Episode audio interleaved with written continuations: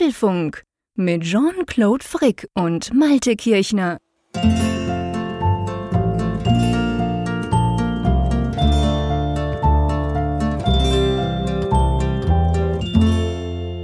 Hallo und herzlich willkommen zum Apfelfunk Ausgabe 406, die wir am 1.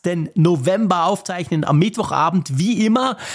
Ja, wobei wie immer ist eigentlich ein bisschen übertrieben, beziehungsweise untertrieben, muss man sogar sagen. Wie immer ist zwar, ich bin in Bern, der Malte Kirchner ist an der Nordsee in Wilhelmshaven.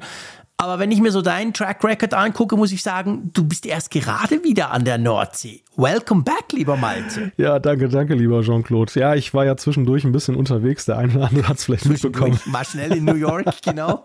ein, Stück, ein Stück New York Cheesecake probieren vor Ort. Ganz genau. Aber du bist gut wieder nach Hause gekommen. Ja, ja, glücklicherweise. Also man hört es vielleicht, das ist keine Tonstörung. Ich habe mir eine Erkältung eingefangen. Ähm, ich weiß oh. aber gar nicht, ob ich die mir in New York weggeholt habe oder ob die, der Grundpfeiler dafür schon gesetzt war. Aber die amerikanischen Klimaanlagen haben da nicht gerade positiv zu beigetragen. Nein. Ja, ja, das kann ich mir vorstellen. Generell vielleicht für die, die ganz genau zuhören. Also mir geht es ganz ähnlich. Ich habe jetzt gerade sechs Tage fast tödlicher Männergrippe überlebt. Das war jetzt richtig heftig. Letzten Apfelfunk ging es noch und dann am, am Donnerstag ging es quasi los. Da lag ich aber wirklich auch drei Tage so richtig im Bett. Also ich war so richtig mega krank. Inzwischen wieder viel besser eigentlich, aber die Stimme ist immer noch so ein bisschen angeschlagen. Also es ist auch so ein bisschen der Krankfunk hier. Ja, in gewisser Weise. Wobei das Lustige ist, das stelle ich bei mir selbst auch häufig fest, wenn ich so denke, meine Stimme klingt ganz verändert mhm. und ich höre eine Aufnahme hinterher, beziehungsweise frage Leute, klinge ich eigentlich anders? Dann bekomme mhm. ich dann doch häufig auch gespielt bei solchen Erkältungen, nö, eigentlich klingst du gar nicht so stark anders. Ja. Und genauso geht mir das auch gerade bei dir. Also du hast mhm. ja auch schon mehrfach betont, hm, ich klinge immer noch ganz krank, mhm. aber ich kann dir das Kompliment machen, klingst eigentlich so gut wie immer. Gut, besser als wenn du sagen würdest, hey, so gut wie jetzt hast du noch nie geklungen, mein Freund. ja. Was hast du gemacht? Manch, Mikrofon? Hm, nee, nur eine Erkältung. Manchmal kann ja so eine Johnny Walker-Stimme auch ganz schön sein. Also. Ja, das kann auch ganz cool sein. Da hast du natürlich absolut recht. Aber ich meine, wir haben uns beide ja auch gesagt, ähm, erstens ist das eine Keynote-Folge. Zwar ein bisschen eine spezielle Keynote-Folge, aber das wird trotzdem eine Keynote-Folge. So viel sei schon mal verraten. Aber wir haben uns natürlich auch gesagt, ähm, Apfelfunk ist ja Therapie für uns. Also Dr. Frick und Dr. Ähm, Kirchner, die helfen einander ja immer. Das ist ja auch sonst bei uns immer wieder so. Da geht es dem einen mal ein bisschen schlecht oder man ist gerade besonders müde oder irgendwas. Nach dem Apfelfunk geht es uns immer besser. Darum war für uns sowieso keine Frage. Jetzt eben die Stimmen machen mit, aber auch sonst haben wir gesagt, hey, nach dem Apfelfunk geht es uns sowieso immer besser, also machen wir das. Und ihr da draußen, ihr müsst jetzt halt quasi die Therapiesitzung einfach mal anhören von uns zwei hier. Ja, das ist der einzige Podcast mit der gute Laune-Therapie TM. ja, ganz genau. Prädikat, Prädikat wertvoll. Wir versuchen es ganz genau. Nee, die gute Laune, die haben wir definitiv beide. Das ist absolut korrekt und richtig. Bevor wir zu den Themen kommen, die sich natürlich ein bisschen ergeben, ähm, natürlich die Frage nach dem Wetter. Du warst in New York. Wir haben uns ja auch videomäßig zusammengeschaltet. Ja. Äh, gestern, glaube ich, oder? Oder das, äh, das nee. fragst du jetzt gerade den richtigen. Naja, gut, ich frag den falschen. Für okay. mich ist das noch alles ein Tag gefühlt. okay, das war gestern, haben wir uns ja. da zusammengeschaltet. Wir haben kurz schon mal ein bisschen in Videoform ein bisschen geplaudert. Natürlich immer in Bezug auf, dass wir gesagt haben, hey, die die ausführliche Analyse gibt es dann im Podcast und das ist jetzt hier.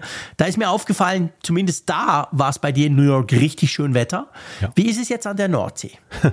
Schlecht. Also es ist schlecht. Ja, ja, okay. ist tatsächlich so, als ich heute in Deutschland landete, es war wirklich total bewölkt, es war regnerisch, es war ja auch, ja, doch vergleichsweise milde dabei noch, finde ich, für mhm. November. Also das, das wiederum kalt war es nicht, aber eben jetzt gegen Abend auch noch ein bisschen windig bis stürmisch. Also es ist wirklich typisches Novemberwetter, bis auf die Temperatur, was wir jetzt da gerade erleben. Und das war in New York in der Tat zumindest im letzten Tag besser. Es mhm. war, war, am Anfang genauso jetzt, wie es jetzt hier ist. Also es war auch grau und äh, ich habe das noch nie gesehen, diese Wolkenkratzer, wenn die alle im Nebel verschwunden sind. Ja, gell, das sieht lustig aus. Das, ja. das ist echt skurril. Das war ein interessanter Anblick. Aber ja. ja, ist dann, ist dann gerade so in diesen engen Straßen, so diesen Häuserschluchten mit den Winden mhm. dann doch mitunter auch sehr ungemütlich. Uh, ja. Und du hast mich dann an dem Tag erwischt, wo blauer Himmel war. Das war wirklich sehr schön. sehr cool, ja. Ja, bei uns muss ich sagen, ist jetzt inzwischen auch wieder grau. Es war mal, glaube ich, gestern und vorgestern war es so ganz okay. Aber inzwischen ist es grau geworden. Es ist vor allem ziemlich kalt. Heute Morgen war zwei Grad. Wir hatten eine klare Nacht, also es gab teilweise schon Frost. Also bei uns ist es deutlich kühler geworden. Ich meine, man muss sagen, jetzt ist es wahrscheinlich so warm, wie es im November sein sollte. Wir waren einfach im Oktober extrem verwöhnt, beziehungsweise es war einfach viel zu warm im Oktober. Aber jetzt, jetzt passt sich das Ganze wieder an. Und ich habe ja gelesen, es soll ja, also über der Biskaya tobt ja ein gigantischer Sturm. Das muss ja richtig heftig sein. So Bretagne und so, da sind diverse Warnungen schon raus, glaube ich, für heute Nacht und für morgen. Also da, da kommt es richtig knüppeldick. Das sollen wir wohl auch so ein bisschen mitbekommen ah. irgendwie. Also morgen soll es auch bei uns ein bisschen, naja, stürmisch, aber sicher windig werden. Ja, ich muss, muss gestehen, das Europawetter bin ich noch gar nicht so wirklich ja, angekommen. Da muss ich klar. mich jetzt erstmal wieder mit auseinandersetzen. Naja, du warst immerhin in deinem Flieger, du hast mir ja netterweise deine Flugnummer gegeben, ich habe dich dann ein bisschen getrackt und ihr wart ja deutlich schneller. Also wahrscheinlich habt ihr schon so ein bisschen Rückenwind gehabt. Das hat euch wahrscheinlich über den Atlantik gepustet. Ja, du warst ja früher da als, als gedacht. Das war krass. Ich habe im Nachhinein auch gelesen, dass der Jetstream, der ja die mhm. Flugzeuge da anschiebt, dass der zurzeit sehr ausgeprägt ja. ist. Und das hat dann dazu geführt, ich, ich mochte das gar nicht glauben. Du hast ja in den Flugzeugen immer so eine Anzeige auch, mhm. wie schnell das dann über Grund gemessen ist. Ja. Und da wurde dann ein Wert angezeigt von irgendwie 1100 Stundenkilometern, wo ich gedacht What? habe, das kann doch gar nicht sein. Das ist doch, das ist doch schon Mach 1, ne? Da ja, genau. wird dann nicht die Schallgrenze durchbrochen. Scheiße. Und äh, ja, das ist aber, ich habe jetzt mittlerweile gelesen, dass im Netz gibt es da auch Bilder, die geteilt werden. Es ist da, frag mich jetzt nicht nach den Spezifika, dafür bin ja. ich kein Experte, aber es ist die, diese komische Messeinheit über Grund, die da zugrunde ja. liegt. Also es ist dann eben nicht, dass die dann wirklich Mach 1 oder mhm. Durchbrechen der Schallmauer. Aber ähm, das, das, das willst du auch nicht in ein Passagier Nein, auseinander. Bitte nicht. Aber auf jeden Fall waren, waren die Flieger alle oder sind die alle zurzeit äh, rasant unterwegs und das hat bei mir tatsächlich dann auch zu über einer Stunde Zeitersparnis Siehst geführt du? auf dem Rückflug. Ist schon krass. Ja. ja. ja. Entsprechend, wenn du natürlich die andere Richtung fliegst, unter Umständen hast du dann ein bisschen länger, weil du sozusagen gegen den Jetstream ja fliegst. Wobei sie versuchen, das ja immer auch ein bisschen auszugleichen. Aber spannend, ja, interessant. Ist mir eben auch aufgefallen, dachte ich, wow, der ist ja schon da. Krass. Der rast ja richtig nach Europa zurück. Der rast richtig nach Europa zurück, genau. Du hattest es eilig, was natürlich voll okay ist. Unheimlich schnell unheimlich schnell. Ich meine, das passt natürlich wunderbar zu dieser Folge ganz genau, weil, darf man nicht vergessen, das wird eine Keynote-Folge. Und das Lustige ist ja, ähm, wir kommen dann in allen Details dazu, zum Film, natürlich zu dem, was vorgestellt wurde. Wir werden das alles analysieren für euch. Aber man kann eigentlich jetzt schon sagen, da ja diese Keynote, hm, sagen wir mal, recht kurz war, rein zeitlich gesehen, werden wir eigentlich unsere Typisches wieder hinkriegen, dass wir sicher länger quasseln als die Keynote. ihr da draußen, wenn ihr das hört, müsst aber keine Angst haben, das gibt garantiert keine drei Stunden Folge. Verspricht mal nicht zu viel, aber. ja, gut. Okay, mal sehen. Das, ich glaube nicht. Das sind wir ganz gefährliche Wetten. Aber Apple hat es uns ja da ein bisschen leichter gemacht, weil wenn wir eine anderthalb Stunden oder zwei Stunden Keynote besprechen, dann verlieren wir uns ja in so vielen Details, dass die drei Stunden tatsächlich schnell erreicht sind. Mit 30 genau. Minuten war es ja jetzt wirklich dann ja, annehmbar. Es war wirklich kurz. Ja. Also ich muss ja sagen, ich war ja ganz froh. Ich habe mir noch überlegt, sollst du jetzt, machst du jetzt, also machst du jetzt quasi den Wecker auf irgendwie halb eins. Es war ja ein Uhr in der Nacht. Wir kommen dann später noch dazu dazu, warum das so eine komisches, komische Zeit war. Und habe mir auch überlegt, soll ich das live angucken? Habe mich dann dagegen entschieden, weil ich dachte, hey komm, ich kann ja morgen, ich stehe sowieso immer um sechs auf, ich gucke es mir einfach dann an. Und als ich dann dieses Video um halb sieben oder so angeklickt habe, dachte ich so, hä? Wirklich nur 30 Minuten? Das kann ja gar nicht sein. Also ich hatte, ich hatte schon so das Gefühl, jetzt gucke ich eine Stunde irgendwie Keynote und dann im Nachgang muss ich sagen, ich war froh, habe ich mich, mich nicht um Mitternacht irgendwie aus dem Bett gequält, um das anzuschauen. Ja, ich weiß gar nicht, was ich gemacht hätte, wenn ich jetzt nicht dort mhm. vor Ort gewesen wäre. Es war ja, der 31. war ja Feiertag hier in Norddeutschland. Ja. Und äh, das heißt. aber komisch bei euch, manche haben, wir haben das auch schon vor einem Jahr diskutiert, aber Gell? Manche haben am 31. frei, ja, genau. andere aber am 1. Das haben ja auch welche, die, die ganzen Katholiken haben doch am 1., oder? Genau, also die protestantisch geprägten Länder oder dominierten Länder, die haben halt den 31. mit dem Reformationstag, auch noch gar nicht so lange, zumindest in Niedersachsen. Das ist, war, mhm. das war immer mal ein Wahlgeschenk, glaube ich. dass man, Der Klassiker, genau. Dass man Billig. den Feiertag eingeführt hat. Und äh, in den katholisch geprägten Ländern, so Bayern, ich glaube NRW auch, da ist ja Allerheiligen schon sehr genau, lange gesetzt. Der 1. Und, November, ja, genau. Ja, und ich glaube, daher ist auch diese Begehrlichkeit gekommen, dass dann eben so die Nordländer, die ja sowieso chronisch zu wenig Feiertage haben, dann eben danach geeifert haben. Mega witzig. Ich finde das ganz lustig, weil das ist so, ich weiß nicht, das finde ich so, das ist so typisch deutsch. Es muss ja alles seine Ordnung haben, oder? Und wenn die einen da haben, kann ja nicht sein, dass die anderen keinen haben. Also bei uns in der Schweiz ist es so, heute, also wie gesagt, wir nehmen das am 1. November auf, alle Heiligen, haben einfach die katholischen Kantone haben frei. Das sind, pff, keine Ahnung, lass es acht sein von, von 20, ich weiß es nicht, irgendwie acht oder zehn, die haben alle frei. Aber alle anderen haben natürlich nicht frei. Und die haben auch nicht einen Ersatztag hinten oder vorne, die haben einfach mhm. einen weniger Punkt. Ja, also für mich war es bei der Einführung halt schon so ein bisschen merkwürdig, dass man jetzt in einer Zeit, wo immer weniger Leute mit der Kirche was am Hut haben, ja, ja, genau, ausgerechnet genau. anfängt, kirchliche Feiertage neu einzurichten. Und das andere ist ja auch, auch das ist, passt nicht so in unsere Zeit. Wir sind ja eher, wir leben ja in einer Zeit, wo die Menschen auch gerne in Anspruch nehmen, jederzeit alles Mögliche einkaufen gehen zu können mhm. und zum Beispiel. Und ähm, dass man da dann das Leben und die Wirtschaft dann da bremst. Also, Stoppt. also ich hätte, ich hätte als, ich, gut, ich bin ja, das ist auch egoistisch, ich bin ja nun auch hier jemand, der in einem Nordland lebt und wen, mit weniger Feiertagen auskommen muss als ein ja. Bayer zum Beispiel. Deshalb bin ich natürlich gerne für freie Tage zu haben, aber ich hätte sie zum Beispiel flexibilisiert, dass man jetzt zum Beispiel Klar. sagt, die Leute kriegen halt einen Urlaubstag mehr oder so. Und ja, dann, das wäre cool, genau. Dann, dann, hättest du nicht das ganze öffentliche Leben lahmgelegt, du hättest nicht alibihaft jetzt irgendeinen, irgendeinen Kirchenanlass ja. genommen, an den sowieso irgendwie die Mehrzahl nicht glaubt, beziehungsweise mhm. eben da keinen keinen Bezug mehr zu hat. Das, das hätte ich für, sag ich mal, pragmatischer gehalten, ja. aber ja, es, so läuft es ja nun mal nicht und das ist Uns fragen sie ja nicht. Uns, Walter. genau. Wir wüssten ja schon wie. ja, wohl wahr. Du, wollen wir mal zu den Themen kommen? Ich meine, einen kleinen kurzen Themenüberblick können wir ja machen, oder? Ja, genau. Und jetzt kommen wir auch zu Themen, über die wir besser Bescheid wissen. Ja. als Feiertage. Als genau. Feiertage, genau. Scary Fast ist unser Hauptthema in dieser Folge, das äh, Apple M3 Mac Event. Das wollen wir ausführlich dann besprechen. Und natürlich geht es dann los mit den drei neuen Prozessoren. Genau, wir werden über die MacBooks natürlich sprechen, über die iMacs, eigentlich über alles, was vorgestellt wurde. Wir werden auch über das Event selber sprechen, so ein bisschen, hey, wie war denn das? Du natürlich, wir werden, ich werde dich ausquetschen, damit wir möglichst viel erfahren, wie das denn vor Ort war, wenn du schon dort warst. Ähm, Halloween wird auch noch eine Rolle spielen. Also das werden wir alles in diese Folge packen. Wir haben sogar ein Nicht-Keynote-Thema dann. Da geht es um Schnee. Haha, freut euch drauf. um ein Apple-Wetter-Widget, das keine Flocken mehr kennt. Sehr, sehr lustig. Dann gibt es eine Umfrage der Woche natürlich. Und je nachdem, ich sag mal, wenn wir in einem normalen Zeitrange von einer normalen Folge plus minus sind, dann werden wir auch noch eine Zuschrift unserer Hörerschaft da reinpacken. Wenn wir wieder erwarten, doch viel länger sind, dann lassen wir das sein. Wir werden mal schauen. Aber ja, ich würde mal sagen, Keynote-Folge Spezial, let's go. Genau, der M3. Da ist er. Da ist er, genau. Der M3 wurde ja vorgestellt. Also das war ja eigentlich gleich am Anfang vom Event. Ging es ja tatsächlich um die Prozessoren und danach eigentlich dann um die Produkte, wo diese neuen Prozessoren drin sind. Und ja, ich meine, man darf ja sagen, das Spezielle war ja eigentlich das, dass nicht nur ein M3 vorgestellt wurde, da hätte ich ganz ehrlich gesagt noch so ein bisschen drauf gewettet im Vorfeld. Boah, M3, warum nicht? So wie früher. Und dann irgendwie nächstes Jahr kriegen wir dann die Pro- und die Max-Prozessoren. So hat es ja Apple immer bis jetzt gemacht. Aber dieses Mal, die haben alle drei auf einmal rausgehauen.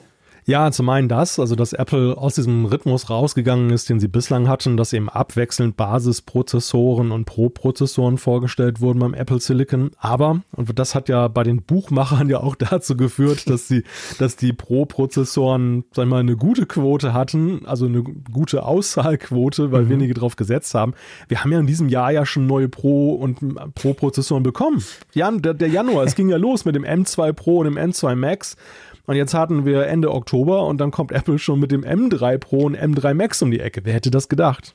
Ja, das ist schon krass. Das, das muss man sich wirklich nochmal ver vergegenwärtigen. Also, wenn du dir im Januar oder äh, lass es Februar oder März sein, ein MacBook Pro mit M2 Pro oder ein Mac Mini mit M2 Pro, da ist er auch drin, gekauft hast, dann hast du zwar einen tollen Laptop und einen super Rechner, immer noch, da ändert sich ja nichts dran, aber letztendlich ein halbes Jahr später oder ein Dreivierteljahr später ähm, haben wir schon den M3, der, wir werden gleich dazu kommen, natürlich schon, muss man sagen, ein paar coole Vorteile bringt. Und das ist ja mega schnell. Also man fragt sich ja wirklich beim M2 Pro und beim M2 Max, diese zwei vor allem, die hatten, also die gibt es natürlich immer noch, aber die hatten eine relativ kurze Laufzeit, oder? Ja, ich denke, das war aber auch nicht der Plan. Also Apple selber sagt mhm. dazu natürlich nichts, ist völlig klar. Klar. Aber es gab ja schon im Januar diese Spekulation. Man hat ja zum Beispiel anhand dieses, dieses Videos, was da veröffentlicht wurde, oder auch die Art der Präsentation, wie das damals gemacht wurde, hatte man ja daraus geschlussfolgert, das war eigentlich schon für den Herbst des Vorjahres ja. geplant. Ja. Das, das ist noch so diesen Covid-Lieferengpässen und anderen Faktoren möglicherweise zum Opfer gefallen, dass man den Zeitplan nicht halten konnte und deshalb wurde im Januar außerplanmäßig dann eben diese Vorstellung gemacht. Und dann wird ja, ja auch ein ganz anderer Schuh draus. Also dann ist mhm. es ja schon ein Jahr, was dazwischen liegt. Das ist immer noch recht ambitioniert, aber passt ja sonst auch zu dem restlichen Pace ja, schon besser, besser, dazu. Genau. Jetzt, jetzt unter einem Jahr und beziehungsweise die Symbolik, die ja problematisch ist, in Anführungszeichen, ist ja vor allem im gleichen Jahr. Weißt du, wenn es ja, genau, De genau. Dezember genau. gewesen wäre, wäre es psychologisch auch was anderes gewesen, als jetzt ja. eben im gleichen Jahr werden zwei neue oder werden zwei Generationen da vorgestellt. Ja, das ist absolut krass. Aber du hast natürlich völlig recht. Das muss man sich wirklich immer im, im Hinterkopf behalten. Der M2 Pro und der M2 Max hätten im Herbst 22 vorgestellt werden sollen. Und dann hätte es jetzt gepasst, quasi ein Jahr später. Der M2 ohne Pro oder Max, der wurde ja im, an der WWDC 2022 vorgestellt. Da gab es ja das MacBook Air damit. Der wurde ja quasi dort eingebaut. Also da hätte das alles irgendwie zusammengepasst. Jetzt ist es halt im 23 haben wir quasi die, die, die performanteren gehabt Anfang und jetzt haben wir, die, haben wir die ganze Reihe quasi am Ende des Jahres. Ja, aber lass uns mal mit dem M3 ohne Pro und ohne Max anfangen. Was ist das Spezielle daran? Was, was kann man darüber sagen? Ja, das Spezielle daran ist, ich meine, klar hat er auch Leistungssteigerungen gegenüber dem M2 zu verzeichnen, mhm. aber das ganz Besondere ist, und das, das ist auch interessant, dass es dann eben tatsächlich auf alle Prozessoren ausgerollt wurde, nicht nur auf die Pro-Prozessoren, dass dieser Fokus auf die GPU, mit mhm. einigen neuen Funktionen, dem sogenannten Dynamic Caching, wir sprechen gleich drüber, mhm. besseres Mesh-Shading und das Hardware-Raytracing, dass das eben jetzt auch diesem Grundmodell so in vollem Umfang zugutekommt. Und äh, ja, und das macht diesen Chip dann halt auch ja sehr interessant, finde ich, weil ja. der sich da echt dann eben auch unterscheidet, auch neue Möglichkeiten bietet. Ja, das ist genau der Punkt. Und natürlich der M3, wie auch der Pro und der Max logischerweise, sind im 3-Nanometer-Verfahren gebaut. Also das heißt, das ist ein Riesenschritt für Apple jetzt auf diesen 3-Nanometer-Prozessor ähm, zu gehen, beziehungsweise auf die, auf die Strukturbreite.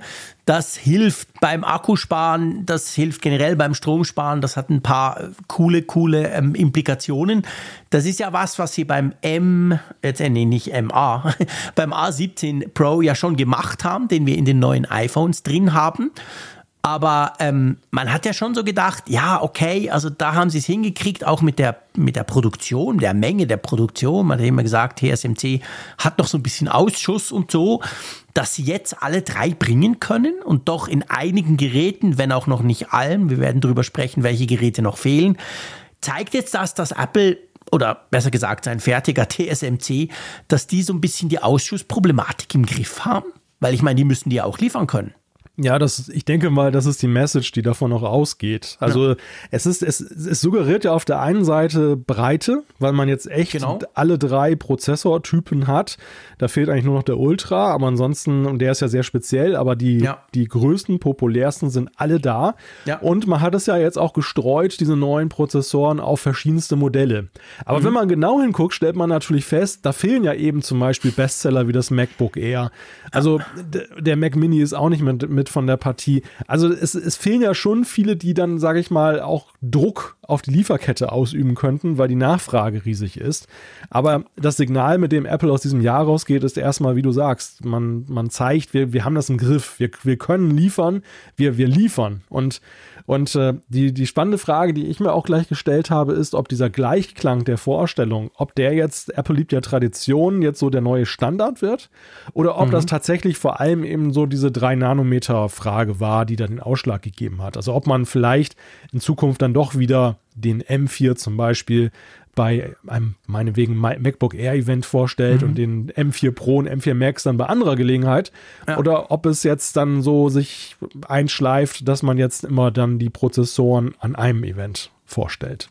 Das ist natürlich eine sehr, sehr gute Frage. Ähm, also ich denke schon, also bei, beim ersten, beim M1 und dann ja dem M1 Pro und Max, die ja deutlich später dann kamen, ich glaube, dort war es so ein bisschen so, dass Apple, also ich glaube nicht, dass Apple die damals mit dem M1 alle schon auch ready hatten, sondern es ging halt mal darum, jetzt zu sagen, hey, jetzt geht's los Richtung Apple Silicon. Inzwischen glaube ich schon, dass die natürlich logischerweise, ich meine, die basieren ja alle aufeinander. Der M3 Pro hat ja quasi den M3 drin und der Max dann wieder den Pro und so weiter. Also ich glaube schon, dass sie das machen könnten. Die Frage ist, ob sie es wirklich wollen. Also ich hatte schon den Eindruck, dass das jetzt wirklich Ende Jahr noch kommt, dass wir überhaupt dieses Event jetzt gesehen haben, dass dieser M3 in seinen drei Ausführungen unbedingt jetzt noch gezeigt werden musste das hat auf mich so ein bisschen gewirkt, dass Apple da wirklich unbedingt diesen, ich sag mal, diesen Pflock, hey, erster 3 Nanometer Prozessor in einem Rechner, wir haben ihn, wir verkaufen ihn, er ist da. Das, ich glaube, das hat bei Apple ziemlichen Druck generiert. Die wollten jetzt unbedingt der Erste sein, die damit um die Ecke kamen. Ja. Und da stellt sich natürlich die Frage, ich meine, so ein Strukturwechsel wird Jahre nicht mehr passieren. Also jetzt passiert das mit den drei Nanometern und da werden wir eine ganze Weile Prozessor Prozessoren im 3-Nanometer-Verfahren sehen. Das heißt, den Druck haben sie dann eigentlich nicht mehr. Hm. Drum würde ich mich nicht wundern, wenn das im Moment zumindest so eine Ausnahme blieb, dass sie all die drei vorgestellt haben. Ja, ich denke, das ist auch mit der Frage verknüpft, wie das eigentlich bei den Konsumenten ankommt, wenn sie zum Beispiel schon den M3 haben und es gäbe den M3 Pro und M3 Max noch nicht. Also ich habe mich immer schon gefragt, ob dieses, dieses äh, Suggerieren von alte mhm. Generation, mhm. weil die Zahl dahinter einfach nicht passt zur aktuellsten. Ne? Ja. Ob das bei den Käufern vielleicht dann auslöst, dass sie dann in dem Moment, wo zum Beispiel jetzt der nächste M-Prozessor, der Basisprozessor vorgestellt ist, dann mehr Kaufzurückhaltung ist, weil dann nämlich die Pro-Interessenten sagen, ja, dann muss ja auch bald der ja. MX Pro ja. kommen äh, und dann abwarten. Unter der, wenn man das so sieht, ist es ja jetzt besser. Dann, dann ist es ja, ja wirklich so, du, du, hast den M3, du hast den M3 Pro, M3 Max und so weiter, gibt es keine Verwirrung, alles ziemlich deutlich. Also es könnte mir, ich könnte mir schon Ein vorstellen. Argument können wir schon vorstellen, dass Apple, weil sie ja eben gerade diese Einfachheit äh, lieben, dass mhm. sie so sagen, das ist jetzt für uns der Zielzustand. Ich sehe es genauso wie du. Am Anfang war es, glaube ich, weniger eine strategische Überlegung. Natürlich war auch das damals ja eigentlich auch, aber der trotzdem der richtige Schritt, dem jedem Prozessor mehr Aufmerksamkeit ja, zu widmen, logisch, als natürlich. alles in einem Abwasch. Aber ich glaube, am Ende waren es natürlich vor allem, wie du sagst, die pragmatischen Gründe, dass sie schlichtweg die Pro-Prozessoren noch gar ja. nicht komplett fertig hatten ja. und äh, schon mal mit dem Apple Silicon angefangen haben, weil es auch so eine große Transformation war. Genau. Also so gesehen ist dieser Change vielleicht durch verschiedene Faktoren bedingt, aber ja, es ist, es ist wirklich spannend, wie sie damit dann rausgehen. Es hängt ja eben auch davon ab, wie die Geschichten sind, die sie darum erzählen können. Also ich könnte ja. mir auch vorstellen, dass sie vielleicht fallweise dann immer wieder mal das ändern werden. Vielleicht. vielleicht gar nicht so wie beim iPhone auf so einen festen Rhythmus gehen damit. Ja, das kann natürlich sein, da hast du absolut recht, das ist gut möglich. Aber das andere ist schon nicht ganz von der Hand zu weisen. Ich meine, wenn natürlich der M3 vorgestellt wird oder letztes Jahr der M2, dann war es ja, letztes Jahr war ja gut, weil wir noch, also gut im Sinn von exemplarisch, weil wir noch diese Verzögerung drin hatten. Aber der M2 mit dem MacBook Air wurde vorgestellt. Man hat schon so ein bisschen gesehen, oh, wow, ja, okay, da passiert einiges. Ja, der hat, hat ein paar performantere Ideen dahinter, cool. Und dann kaufst du dir zum Beispiel oder willst dir im Oktober ein MacBook Pro kaufen. Dann kaufst du dir ein MacBook Pro mit dem M1 Pro, aber der M2 ist schon da seit drei Monaten oder seit zwei. Also du weißt, eigentlich kommt doch der M2 Pro dann auch. Und ich finde, das hat schon, das ist schon noch ein wichtiger Punkt. Also gerade so bei diesen teuren Pro-Geräten, die du natürlich allein aufgrund ihres Preises ja auch länger nutzen willst, könnte das schon dazu führen, dass du denkst, ja, kaufe ich mir jetzt wirklich so ein MacBook Pro oder warte ich einfach noch, bis dann das entsprechend wieder die gleiche Generation Prozessoren drin hat. Ja, und ich glaube, umgekehrt funktioniert das einfach auch besser, so wie wir das beim iPhone sehen. Wenn du die Pro-Geräte, zum Beispiel der A17 jetzt, der kommt jetzt erstmal nur als Pro-Prozessor raus. Mhm. Und nächstes Jahr werden wir den A17 vielleicht dann eben im Standard-iPhone sehen. Ja. Vielleicht nicht als Pro, sondern als A17 einfach nur, keine Ahnung, wie sie es dann nennen. Mhm. Aber es ist ja zumindest so, dass ja der, der Pro-Nutzer sich nicht zurückgesetzt fühlt. Und das ist, glaube ich, das Wichtige beim Verkauf, dass du ja, nicht dem genau. Pro-Nutzer suggerierst, hey, du kaufst alten Kram und der, der den Standard, das Standardmodell mhm. kauft, der hat das Neue. Das ist halt ja. irgendwie, ich könnte mir vorstellen, dass das eine fatale Entwicklung äh, oder fatal, einen fatalen Eindruck erzeugt. Ja. Und ähm, deshalb wäre es dann wahrscheinlich, wenn sie wieder das auseinanderklaffen lassen, sinnvoller zu sagen, was weiß ich, der M5 Pro kommt als erstes raus und der M5, mhm. das Standardmodell, kommt später. Genau, ja, weil, absolut. Weil, weil Standardkäufer empfinden das immer als Segen, wenn etwas auf sie dann runterkommt sozusagen. Ja, klar. Das, das, das edelt den natürlich auch. Hey, das ist ja fast wie dieses mega teure Profi-Zeug da. Ja, genau. Gut, lass uns mal kurz drüber sprechen. Du hast schon angetönt. Also eigentlich muss man sagen, vor allem GPU-mäßig macht der M3 einen Riesenschritt.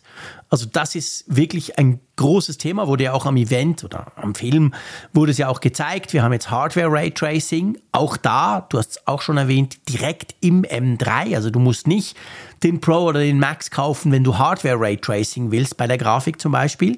Das wird uns dann später beim iMac noch erfreuen. Ähm, wir haben dieses Dynamic Caging, das haben sie ja erklärt, das hat ja der Apple, der Apple Prozessorchef ganz gut erklärt. Also quasi jetzt, du korrigierst mich, wenn ich Mist erzähle, jetzt ist es so, du, du, ah, du, du sagst quasi, okay, ich brauche Grafikspeicher, dann nimmst du mal irgendwie so und so viel Grafikspeicher. Und wenn du den halt nicht komplett brauchst, dann hast du ihn trotzdem reserviert. Und jetzt ist es so, mit diesem Dynamic Caging kannst du wirklich das dynamisch verändern, oder? Dass du quasi nur das brauchst, was du wirklich brauchst und den Rest auch wieder freigibst. Genau, genau. Dieses Caching, das sorgt halt dann wirklich dafür, dass dann dieser, die Prozessor Speicherleistung mhm. dann ausgewogener genutzt wird, effizienter genutzt wird. Ja. Also eben nicht, es ist nicht nur die mehr, das Mehr an Effizienz rührt jetzt nicht nur durch die neue Strukturbreite, sondern eben auch letzten Endes dadurch, dass man eben da auch viel schlauer mit diesem Unified ja. Memory umgeht, was ja eben, ich, du, du erinnerst dich, als der, M, der erste M-Prozessor kam, Unified Memory hat bei uns ja erstmal Bauchschmerzen ausgelöst. Ja, total. Weil wir gesagt haben, ja, das, das war doch eigentlich ein Vorteil, dass man jetzt dann mhm. in gleichem Maße RAM hatte für seine GPU und RAM für die CPU. Viel performanter, wenn es dedizierter Grafikspeicher ist und so. Genau. Und jetzt dann dadurch ist es natürlich, wird dieser Vorteil, der da drin steckt, ja viel mehr ausgespielt, dass du eben nicht irgendwelchen Speicher, sag ich mal, unnötig beheizt. Ne? Und ja, ja, genau.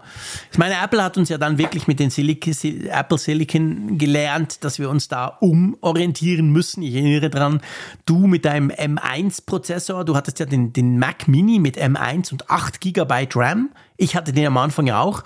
Da dachte man ja so, ey, da kann man, da, da läuft wahrscheinlich knapp macOS drauf. Und dann haben wir gemerkt, hey shit, ich kann Final Cut, ich kann alles drauf machen. Ich habe ja noch so ein MacBook Air zum Beispiel mit M1, auch nur 8 GB. Krass, was da alles funktioniert. Also hat man dann schon gelernt, okay, bei Apple Silicon funktioniert das alles ein bisschen anders als bei Intel, wo du immer gesagt hast, je mehr RAM, desto besser, Punkt. Mhm. Und, ähm, aber hier, das wird natürlich dadurch wirklich intelligenter. Und was ich, ganz ehrlich, was mein, ich meine, wir, wir haben es ja noch nicht getestet, du hast ein bisschen rumgespielt vor Ort, ich habe nur darüber gelesen. Aber mein persönliches Highlight ist natürlich auch, dass wir eine neue Media Engine bekommen. Also ja. der M3 und alle anderen logischerweise auch. Der hat ja jetzt dieses AV1-Encoding äh, quasi in der Hardware drin. Und das wird ja gebraucht für Streaming. Also wenn ich YouTube gucke oder wenn ich Netflix gucke oder Disney Plus oder was auch immer, das ist ja etwas, das macht im Moment einfach der Prozessor. Aber jetzt gibt es eine eigene Media Engine quasi nur dafür, sprich, das ist stromsparender. Mit anderen Worten, ich kann länger net, ich kann länger YouTube gucken. ja, und da bist du dann wieder aus dieser Software-Geschichte raus, ne, die ja, das genau. bislang halt übernommen hat. Und du, du gibst es in die Hardware. Das gleiche gilt ja für das Raytracing. Dort, dort genau. ist es genau. ja so, dass es ja eher sogar noch ein Enabler ist, weil mhm. das Software Raytracing zumindest bei vielen Konfigurationen gar nicht an das rankam, was jetzt ja. möglich ist mit der neuen GPU. Und dadurch bekommen sie längere Akkulaufzeit Laufzeiten hin, bei mehr Leistung und das ist halt ein ganz schöner Mix. Zur GPU im Allgemeinen, also die Frage, die ja so ein bisschen im Raum stand, ist, wieso ist Apple so spendabel? Warum geben sie diese Features, die doch eigentlich so nach Pro riechen, mhm. jetzt dann eben auch dem M3 mit auf den Weg? Ich glaube, da steckt aber auch ein Eigennutz dahinter, nämlich der, dass sie einfach die attraktivere Plattform bieten wollen, um zum Beispiel auch Spiele dort ja. auf dem Mac einzusetzen und nicht nur auf Pro, MacBook Pros, sondern auf allen Macs zum Beispiel. Ich glaube, das ist mega wichtig. Also ich meine, wir wissen, Apple spricht schon lange immer über das Gaming. Das ist ein Thema, das Apple immer wieder aufs Parkett bringt. Oft zu unserem Ärger, weil wir so denken, ja, jetzt hört auf mit diesem blöden Gaming, keiner gamet am Mac. Aber Apple hat da wirklich, hat da klare Pläne, was sie gerne, wo sie gerne hin würden. Sie brauchen dazu natürlich die Unterstützung der Entwickler. Und ich glaube, das ist ganz wichtig, wenn du natürlich nur weißt, ja, okay, aber nur die mit dem Pro-Prozessor können das. Dann fliegen die MacBook Airs raus und das sind die meistverkauften Macs. Dann fliegt unter Umständen der Mac Mini raus und und und. dann hast du schon mal was, was der Entwickler uncool findet, weil diese Defragmentierung hilft ja nicht. Wenn du aber weißt, hey, einfach M3, egal was für ein M3, aber sobald der ist, hast du das quasi. Ich glaube, das ist ganz ein wichtiges Signal auch an die Entwickler, dass sie damit aussenden, weil sie eben auch die, die ganz klassischen Konsumergeräte, wie so ein MacBook Air, das wird das ja auch nächstes Jahr den M3 kriegen und dann hast du das halt einfach drin, dann kann der Hardware Raytracing.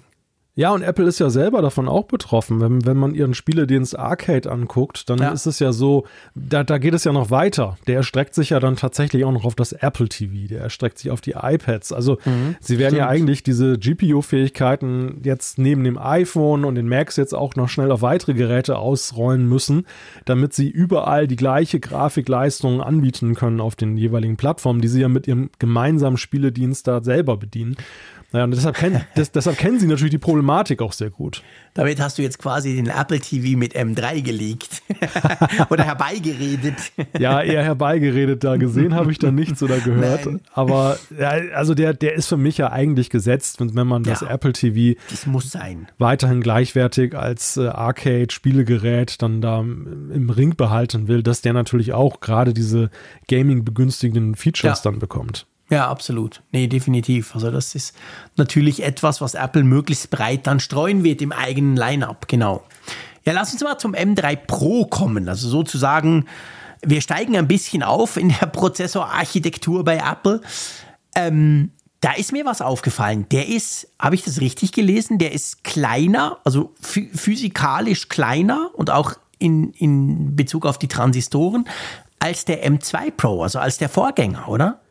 Ja, der M3 Pro hat so, was wir den Datenblättern entnehmen und was die ersten Berichterstatter sagen, eine sehr interessante Entwicklung genommen, dass er jetzt gar nicht so wie die anderen, wie der M3 Max und der M3 so sehr gestärkt hervorgeht, mhm. sondern eher so an einigen Stellen, Stellrädern gedreht wurde, wo man sich fragt, will Apple vielleicht den Pro-Prozessor da ein bisschen anders positionieren?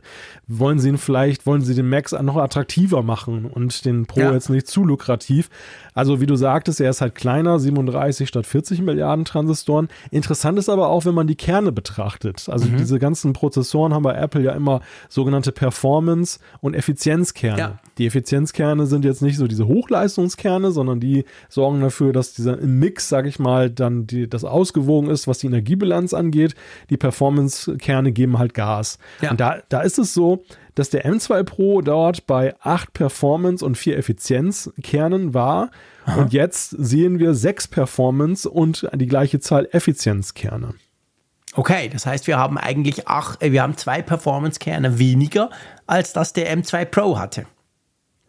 Ja, genau. Also wir sehen eine Verlagerung. Mhm. Ne? Ja. Das, und das ist halt auch interessant, weil der Pro ja eigentlich ähm, ja eher dafür steht, jetzt vom, vom Ansehen her, dass er ja mehr Performance eigentlich bringt und ja. jetzt nicht, nicht so dieses Mittel, diese, diesen Mittelweg so beschreitet.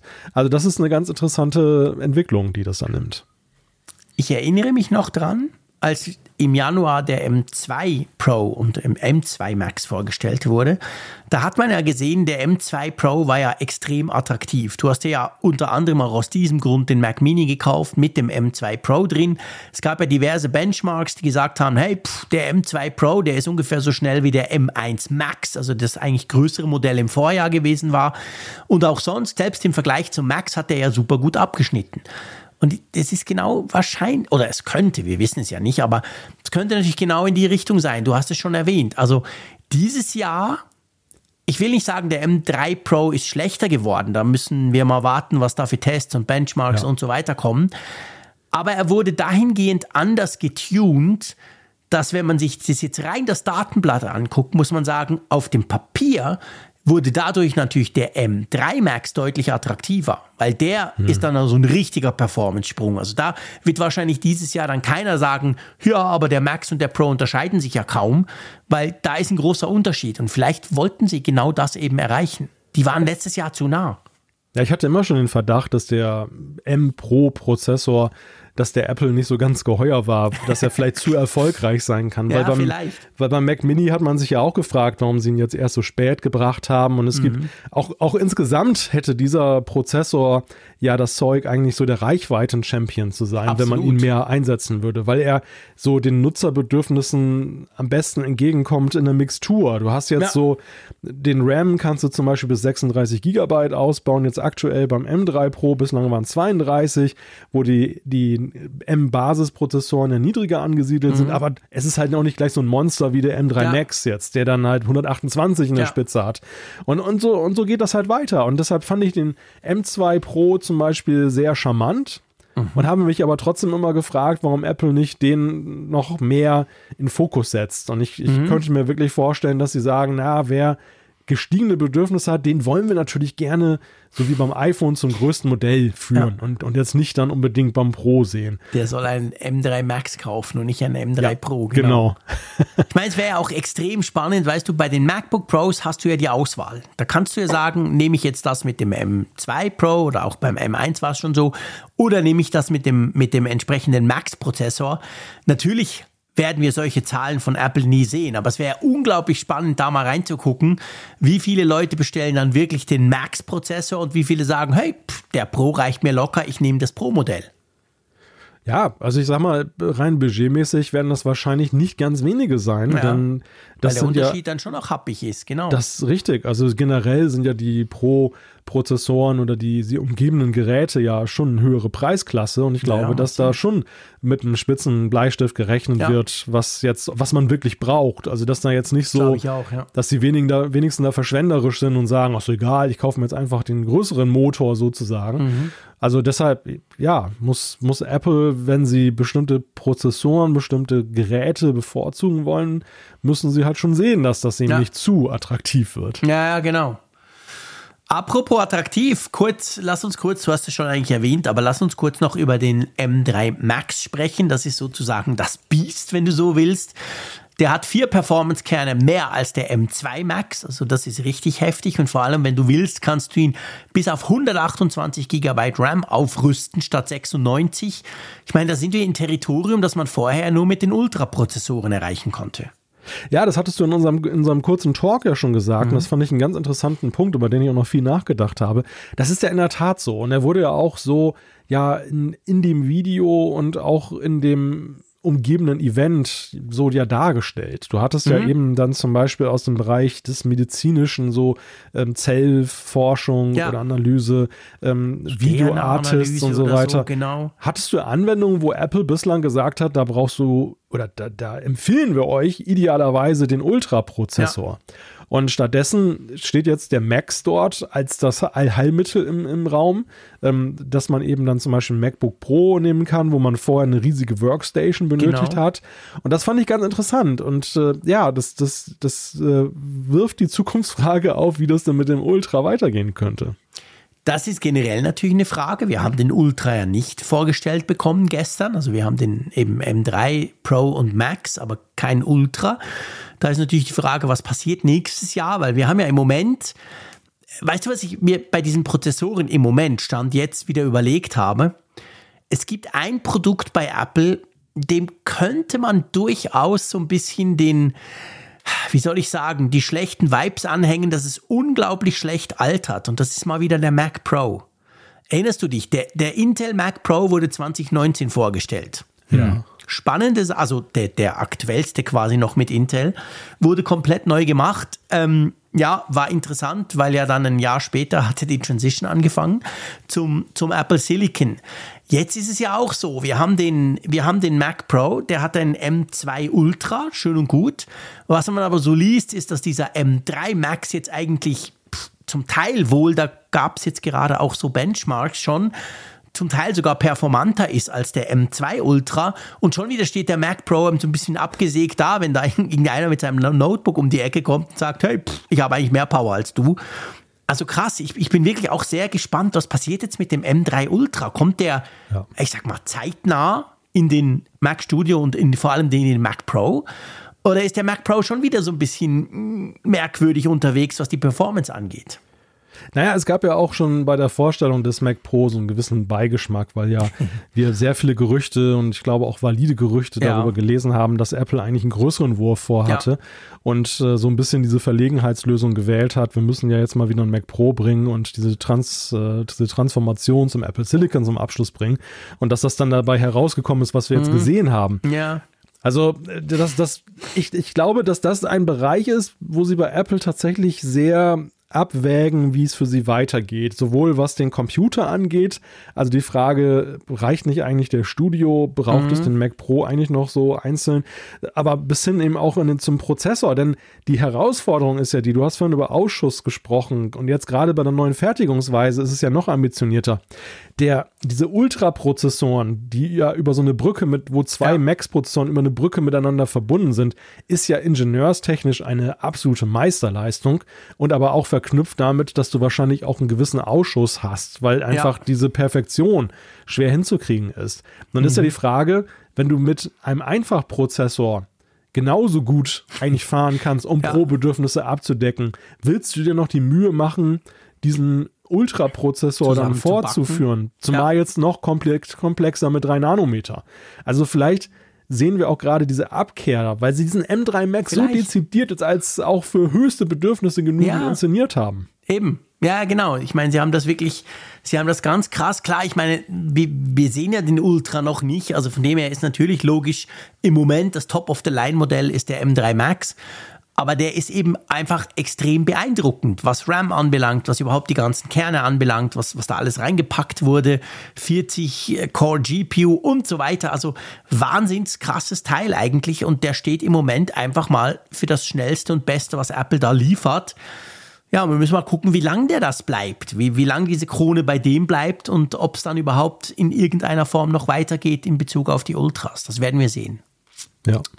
Wollen wir mal über Produkte reden? Also ich meine, Prozessoren sind auch Produkte, aber ähm, sagen wir Sie mal was ja zum eingebaut werden. Ja, genau, die müssen doch irgendwo eingebaut werden und, und der JC will ja gerne was antappen. Lass uns über die MacBooks sprechen, nämlich die MacBook Pros ganz konkret. Die wurden ja mit diesen entsprechenden Prozessoren ausgestattet, vorgestellt.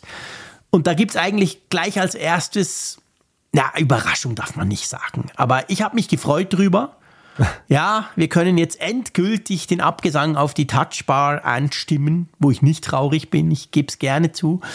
Und zwar das 13 Zoll MacBook Pro, ein sehr merkwürdiges Gerät, ist jetzt tatsächlich aus dem Line-up rausgeflogen. Das wurde zwar nicht offiziell abgekündigt, aber das ist weg. Ja, der Abschied, der ergab sich dann sozusagen im Rückschluss hinterher, dass genau. man eben gesehen hat, okay, das, da ist was Neues gekommen für das Vorhandene. Ja, lustig. Also ich, ich bin ja immer wieder davon fasziniert, wie der dieses, äh, dieses Touch, letzte Touchbar-Gerät ja auch polarisiert und für Emotionen gesorgt hat. Mhm. Weil es ja eigentlich ja, ja, am Ende ist es ja unschädlich. Diese Touchbar war halt irgendwo. Tut dir nicht weh, ja? Nö, die war halt irgendwie so End of Life, weil keiner natürlich mehr dafür jetzt großartig sich als Entwickler engagiert hat. Also das, was Apple an Systemfunktionen hatte, ist natürlich da. Das, was einige Apps dann mal irgendwann hinterlegt haben, auch.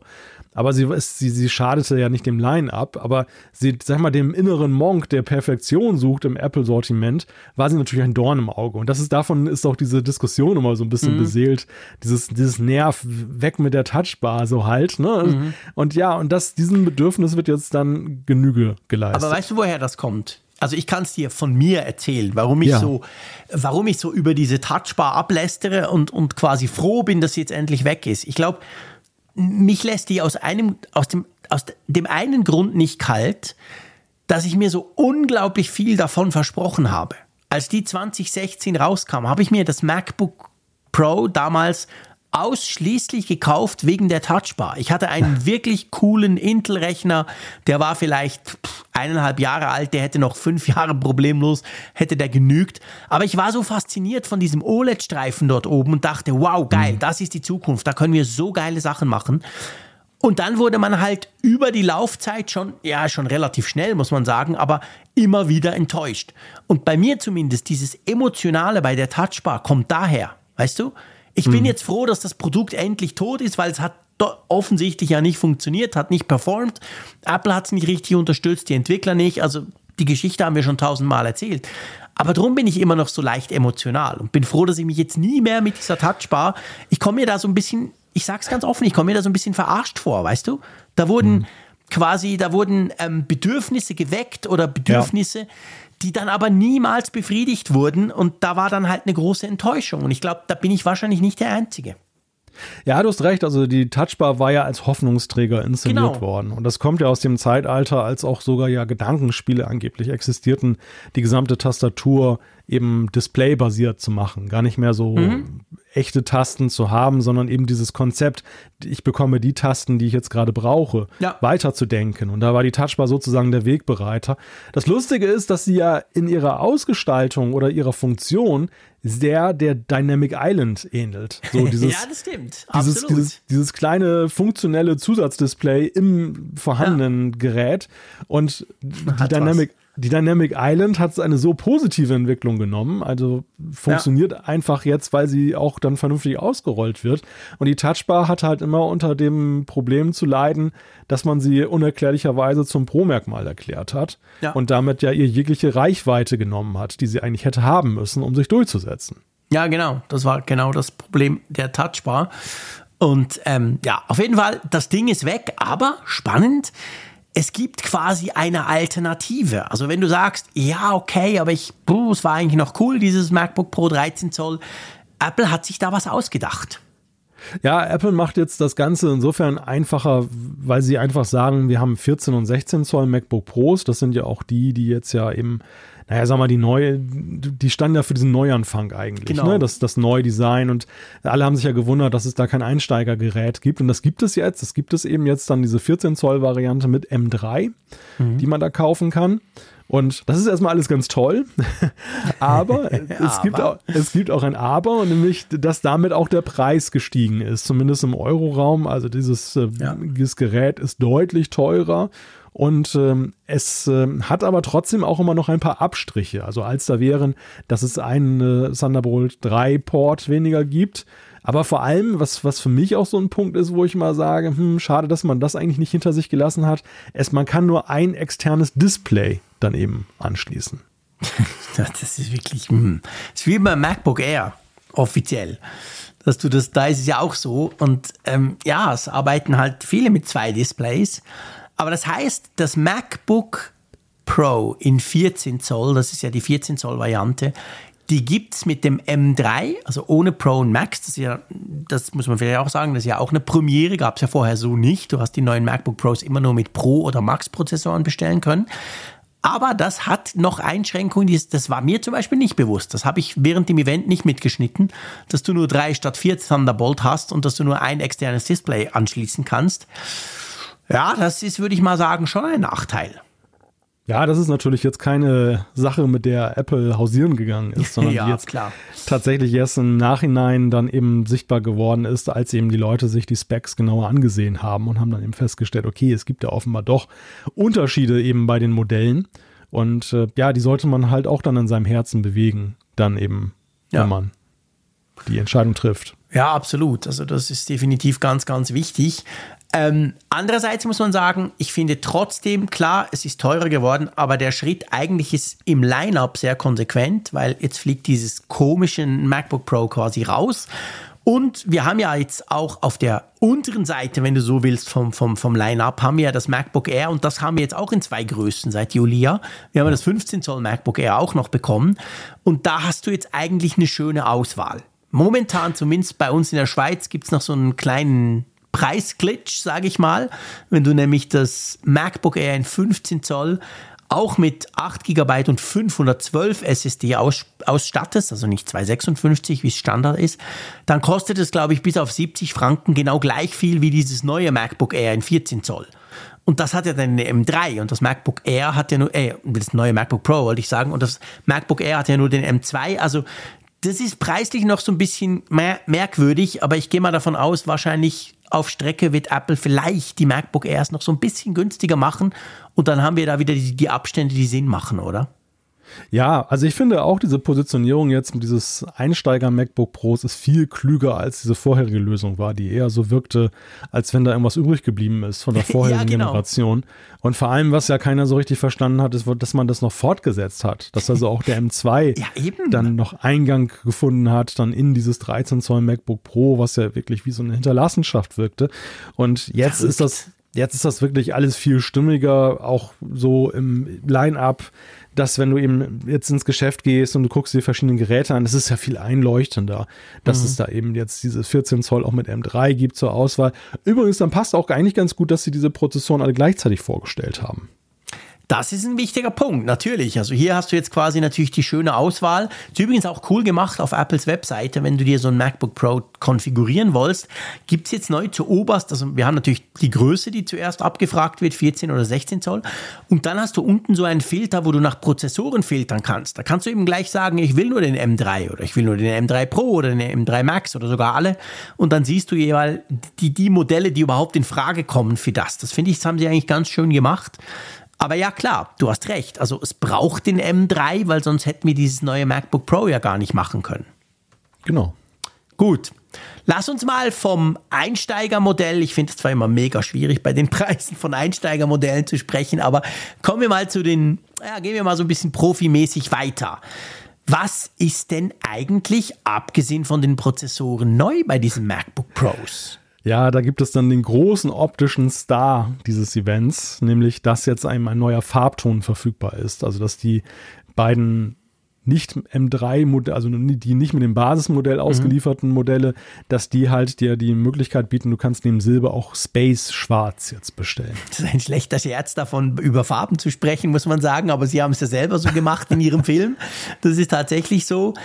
Ich muss ja sagen, ich gebe es gerne zu, ich hatte vor, pff, meine Güte, das müssen 20 Jahre gewesen sein, hatte ich so ein Space-schwarzes MacBook damals noch, nicht Pro, das war das aus Plastik, das gab es in weiß und in schwarz.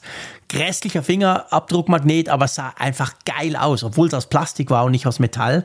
Mich hat das sofort getriggert. Also dieses Space Schwarz. Ja. Nein, ich werde natürlich nicht mein MacBook Pro dagegen eintauschen. Ich bin ja nicht verrückt und habe auch nicht so viel Kohle, aber ich finde, das sieht richtig, richtig geil aus. Du warst vor Ort. Wie sieht es wirklich im, im Real Life aus? Ja, es sieht wirklich genial aus. Also das ist ich muss ich leider aus, muss ich leider sagen an der Stelle, weil weil ich natürlich tatsächlich auch fast in Versuchung oder in Versuchung geraten könnte. Nein, das ist wirklich ein schön, es ist sehr gelungen, wie sie es umgesetzt haben. Es ja. ist ja nicht ein wirklich so, es ist ja nicht so ein Piano-Schwarz, mhm. was auch bei Aluminium ja schwer ist. Du musst ja das Aluminium da hinkriegen, dass es so dunkel ist, aber mhm. das ähm, es ist so wie bei Apple das häufig jetzt ist, dass ein, das ist ein Farbton, der je nach Umgebungslicht und Blickwinkel mal sehr unterschiedlich ausfällt. Okay. Mal ist es eher so ein bisschen ins Anthrazitgraue gehend, mal ist es dann wirklich sehr dunkel und äh, das finde ich per se erstmal ganz reizvoll, aber schon so, dass es eine so dominante Schwarznote hat, dass es eigentlich jederzeit als äh, ja, schwarz eben auch zu, zu erkennen ist. Ja. Und ja, also ich finde es wirklich sehr, sehr schick. Jetzt hat ja Apple in seinem, in seiner, an seiner Keynote, Keynote-Film, ihr wisst, was wir meinen, ähm, davon gesprochen, dass sie das so speziell, ein spezielles Coating gemacht haben, dass das eben nicht so Fingerabdrücke anzieht, wie normalerweise ein pechschwarzes Gerät das macht. Ich gebe gerne zu, als ich den Film geguckt habe, dachte ich so, ja, mir Freunde, schönes Marketing. Aber du warst vor Ort. Wie, wie sieht das aus? Das war auch mein erster Gedanke, als ich das gehört habe. Dass, äh, wir kennen ja dieses Versprechen vom bruchsicheren Glas vom genau, iPhone. Genau, Ceramic Shield. Oder My beziehungsweise, dass das nicht so kratzanfällig ja. ist und naja, die Mikrokratzer kommen dann doch schneller als gewünscht. Also, das ist aber hier tatsächlich mal ein Punkt, wo ich sagen muss, dass das ist nicht, es ist kein Marketingversprechen, sondern ich okay. habe das bei den, bei den Geräten, die dort vor Ort ausgestellt waren, ausgiebig ausprobiert, mhm. dass ich mit der Patschehand an allen möglichen Stellen immer drauf gedrückt gedrückt habe. Ja? In, einem, in einem Maße auch drauf gedrückt, da, wie, wie man es normal wahrscheinlich gar nicht machen würde. Einfach um zu provozieren, dass ein Fingerabdruck hinterlassen mhm. wird. Mhm. Und es ist mir selten gelungen. Also es ist wirklich Echt? so, dass diese, diese, diese, diese Farbe sehr unempfindlich ist gegen Fingerabdrücke. Natürlich ist es nicht kein vollständiger Schutz. Ne? Das ja. ist dann eben so gut wie Ne, aber schon sehr, schon sehr bemerkenswert, weil ja eben sehr viele Menschen dort waren, die alle dann eben diese, diese Geräte in die Hand genommen haben und das sah man denen jetzt nicht so unbedingt an. Hm, okay. Also wirklich, du sagst quasi, ja, das, das funktioniert. Mega spannend. Ja, es ist auch ein großes Versprechen, was Sie da jetzt abgegeben haben. Ja, ne? wenn sehr. Sie sagen, es war dass sehr das, prominent. Sie haben immer wieder Ja. darüber gesprochen, ganz genau. Also es wäre ja, es wäre ja gefährlich, so ein Versprechen abzugeben, wenn sich dann herausstellt, dass es dann wie dieses Space Black Piano-Farben da wie beim iPhone 7 d- d- total anfällig wäre. Das darf es Genau. natürlich nicht bringen. Ja. Und äh, aber ja, also die Vorortgeräte, ich habe auch mal, mal geguckt, ob sie da mit dem Putzwagen durch die Gegend gefahren sind oder irgendwas mit Teflon besprüht haben oder so. Genau. Es hatte nicht den Anschein. Also es scheint, scheint tatsächlich dann doch ganz gut zu funktionieren. Sehr, sehr cool. Okay, das ist, das ist, das ist natürlich interessant. Ähm, das, das ist, finde ich, sehr spannend. Also, das, das ähm, müssen wir unbedingt mal ausprobieren. Ja, okay, also eine neue Farbe. Ähm, sonst muss man aber sagen, damit hat sich's eigentlich, oder? Ja, das ist in der Tat so, dass die MacBook Pros ansonsten sicher treu geblieben sind jetzt und äh, das auch interessanterweise so eine dritten Generation, da wird nicht viel dran gerüttelt. Was dich ja wahrscheinlich erfreuen dürfte, sind die ja versprochenen noch höheren Akkulaufzeiten, die möglich sind. Ja, da bin ich natürlich immer Fan davon. Es geht jetzt, glaube ich, bis 22 Stunden. Es ist natürlich klassisch wegen dem M3, egal welchen. Also da hast du natürlich den Vorteil, dass der halt eben ein bisschen stromsparender ist. Ähm, ich, ich weiß nicht, also ich war so, klar, ich war wirklich vom, vom, vom Prozessor geflasht, weil ich dachte, wow, krass, innerhalb eines Jahres macht Apple einen Riesenschritt da bei den M3. Das ist wirklich ein großes Update. Die Farbe gefällt mir definitiv. Und trotzdem habe ich mich dabei ertappt, dass ich mir so überlegt habe, wann wird Apple ein generelles quasi, ja, ich will jetzt mal sagen, neu machen oder ein größeres Update auch vielleicht vom Design und vor allem auch von den Funktionen dieser MacBook Pros bringen. Ich glaube, der Bildschirm ist noch heller. Das muss man vielleicht auch, darf man auch nicht ganz vergessen. Ich glaube, der hat jetzt eine, eine Peak Brightness, die ein bisschen höher gesetzt wurde. Das, das, dieses super, super geile Display, was ja sowohl der 16 wie der 14 Zoll ja drin haben. Aber sonst sind sie ja genau gleich. Also zum Beispiel, ich kann immer noch keine SIM-Karte reinschieben. Ja, ob du das jemals bekommen wirst, das Ja, äh, ich glaube langsam wirklich nicht mehr dran. Das ist auch zu bezweifeln. Ja. also die, die Frage ist dann natürlich so, verändern um des Veränderns willen ist natürlich ja eigentlich kein Apple-Ansatz, Nee. sondern man müsste sich ja schon fragen, wo sind die Ansatzpunkte, dass wirklich etwas an Mehrwert dabei wirklich Ja. herumkommt. ne? Ja, und, das ist so. und das ist so, so, das ist ja mit dem USB-C-Anschluss und, und überhaupt in den Thunderbolt-Funktionen, die hinterlegt sind, ja auch so eine Sache. Bei den Anschlüssen hast du ja wenig Wünsche, weil es ist jetzt ja, durch die Vereinheitlichung alles besser geworden. Display ist eigentlich auch immer noch ziemlich gut unterwegs. Es gibt ja diese Gerüchte, dass Apple so die nächste Display-Generation ja im Hintergrund schon vorbereitet. Stimmt. Dass, dass sie da auf OLED da dann vollständig gehen wollen oder, oder auf Mikro, Ja. Micro-LED oder weiß ich nicht. Auf jeden Ja. Fall, dass da, dass da ne- der Next Level der Display-Technik so im Hintergrund arbeitet. Das wäre natürlich dann so ein Punkt, wo sie dann das wieder weiterentwickeln können. Aber im Moment weiß ich gar nicht, ne? Also ist da irgendwas, was dir dringend fehlt, außer der SIM-Karte? Nee, eigentlich nicht. Also ich muss ganz klar sagen, ich finde, das sind unglaublich gute MacBook Pros und ich will jetzt hier auch nicht rummosern. Definitiv. Bei mir ist es tatsächlich eigentlich nur die SIM-Karte. Ich finde das Design schön. Ich finde den Bildschirm, du hast vorhin OLED angesprochen, du weißt, ich bin ein Bildschirmfanatiker. Klar würde mir OLED wahrscheinlich auch gefallen, aber ich muss dir auch sagen, ich habe noch nie einen Bildschirm gesehen, der so nahe an OLED dran ist. Ja, der eigentlich bei vielen Dingen, vor allem was die Helligkeit anbelangt, ja besser ist als OLED. Und der Schwarzwert, ich meine, ja, man muss dieses XDR-Display, wie, wie das Liquid Retina XDR-Display, so sagen sie eben, ja, man muss das einfach gesehen haben. Das ist ein unglaublich guter Bildschirm, sowohl beim 14 wie beim 16 Zoll. Nein, ich, ich stimme eine Lobeshymne an. Das ist ein geniales MacBook Pro. Eben, der einzige Grund, ich nerv mich einfach, dass es keine SIM-Karte hat, wenn ich im Zug sitze und dann doch mein iPhone irgendwie leer saugen muss oder so. Beziehungsweise, ich nehme dann eben immer das iPad mit. Genau aus diesem Grund, wenn ich unterwegs bin, weil da hat es eine SIM-Karte drin, ich muss mich um nichts kümmern, it just works. Und vielleicht weiß das auch Apple und genau das ist der Grund, warum sie es eben nicht machen.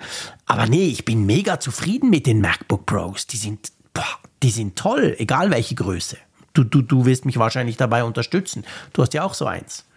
Ja, ja, richtig. Und ja, ich glaube, Apple hat einfach so seine Ankerpunkte, wo sie mhm. sagen, bestimmte Features sind bestimmten Geräten vorbehalten. Das, ja, genau. Da, die, da zählt diese SIM-Karte eben dazu, da zählt aber natürlich auch die Stiftbedienung dazu, die ja, ja. auch manche sich dann wünschen würden. Boah, die fehlt mir nicht. Touch-Bedienung auf dem Mac. Ja, die fehlt mir noch viel weniger. ja, ja, ja, und, und das ist aber auch gar kein Thema für Apple. Also da haben ja. sie einfach gewisse Prinzipien, die sie da durchsetzen. Und ich, ich glaube ja generell, der Apple Silicon steht für Apple bei den MacBook Pros mehr im Vordergrund aktuell noch als das äh, Package, äh, ja. in das es eingebaut ist. Ja, das glaube ich auch. Weil, weil das Package einfach noch stimmt, ja. aber es gibt jetzt keinen, es gibt ja nicht so einen Veränderungsdruck, weil nee. die, der, die, die größten Veränderungen sind tatsächlich im Herz dann da zu finden. Und das ja. ist, da ist jetzt diese Generation, die sie einbauen, natürlich nochmal ein deutlicher Schritt nach vorne. Ja, absolut. Also das, ich meine, man muss sich ja auch mal vergegenwärtigen, Wann kam denn dieses MacBook Pro mit dem M1 Pro und Max raus? Das kam doch 2021 raus, oder? Ja, nagel ja. mich nicht darauf fest bei Jahreszahlen. Ja, doch, 2021 im Herbst mhm. kam doch das raus. Also late 2021 sind diese Modelle quasi, also das, was ich zum Beispiel habe.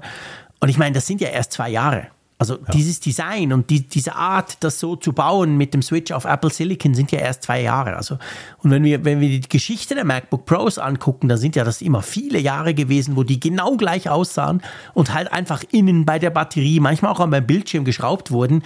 Von dem her, ich gehe jetzt auch nicht davon aus, dass wir in absehbarer Zukunft da überhaupt irgendeine Änderung sehen. Ich meine, es gab jetzt die Änderung mit der Farbe, die ist natürlich offensichtlich und auch auffällig.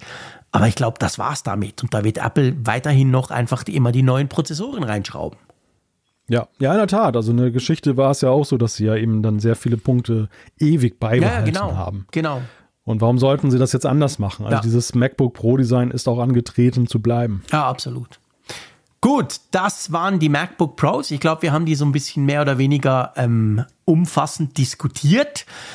Dann lass uns doch zum nächsten Produkt kommen. Und zwar wurde tatsächlich, wer hätte das gedacht, wurde der iMac noch angefasst bzw. aktualisiert. Gab ja nicht wenige, die haben da gar nicht mehr dran geglaubt, dass der überhaupt mal noch einen neuen Prozessor bekommt. Der hatte ja noch, der 24 Zoll iMac, den M1 drin, ohne Pro, ohne Max. Ja, da hatte sich ja zunehmend Katerstimmung verbreitet. ja, wirklich dass eben gesehen wurde, oh je, wenn er nicht aktualisiert wird, was bedeutet das für seine Zukunft? Wird er möglicherweise verschwinden? Wir haben auch schon Zuschriften gekriegt. Es gibt ja absolute iMac-Fans. Ja, ganz viele. Die ja dann auch gleich gesagt haben, oh, was habt ihr denn gegen die Größe des Displays und so? Nein, wir haben nichts gegen die Größe des Displays. Doch, es ist zu klein. Ja, das heißt ja nicht, dass, aber nein, aber das ist ja nicht, das ist ja falsch. Wir haben ja nichts gegen das 24 Zoll sondern wir würden ja, ja wir sind es, es ist ja eher, wir haben etwas für, wir sind eher für etwas, nämlich dass es dann auch größere genau, Varianten Ja, ja, genau, genau. Also ich, ich, will, ich, ich will mich da gar nicht auf so eine Entweder-Oder-Debatte einlassen. Natürlich sondern nicht. Früher gab es auch beide. Ja, und ich glaube auch, dass es, dass es richtig und wichtig war, das 21,5 Zoll durch einen 24 Zoller zu, zu ersetzen. Absolut. Also, dass, ja. dass, das, dass das ein sehr schlauer Move war und dass das deshalb richtig ist, dass es das 24 Zoller gibt für alle, die diese kleinere Größenklasse haben möchten. Aber diese Frage, so ein größerer iMac, die muss man ja völlig isoliert davon betrachten. Ja, natürlich. Na, logisch. Also, wir wollen jetzt gar nicht über den potenziell größeren iMac sprechen, der können wir dann nachher noch drüber reden, aber der pff, ist zumindest in weite Ferne gerückt, denke ich mal. Aber jetzt ging es ja darum, der 24 Zoll iMac, der ja in diesen geilen Farben vorgestellt wurde damals, der wurde jetzt dahingehend aktualisiert, dass wir da den M3 drin haben, ohne Pro, ohne Max. Also ihr könnt den nicht irgendwie hochspecken. Äh, den gibt es einfach mit dem M3, aber eben mit all den Vorteilen, die du ganz am Anfang erwähnt hast, also mit Hardware, Raytracing und all den coolen Grafikgeschichten. Das Ganze ist jetzt im iMac drin. Und das macht ihn, glaube ich, schon eine ganze Ecke performanter, oder? Ja, das ist eine ganze Menge, in der Tat.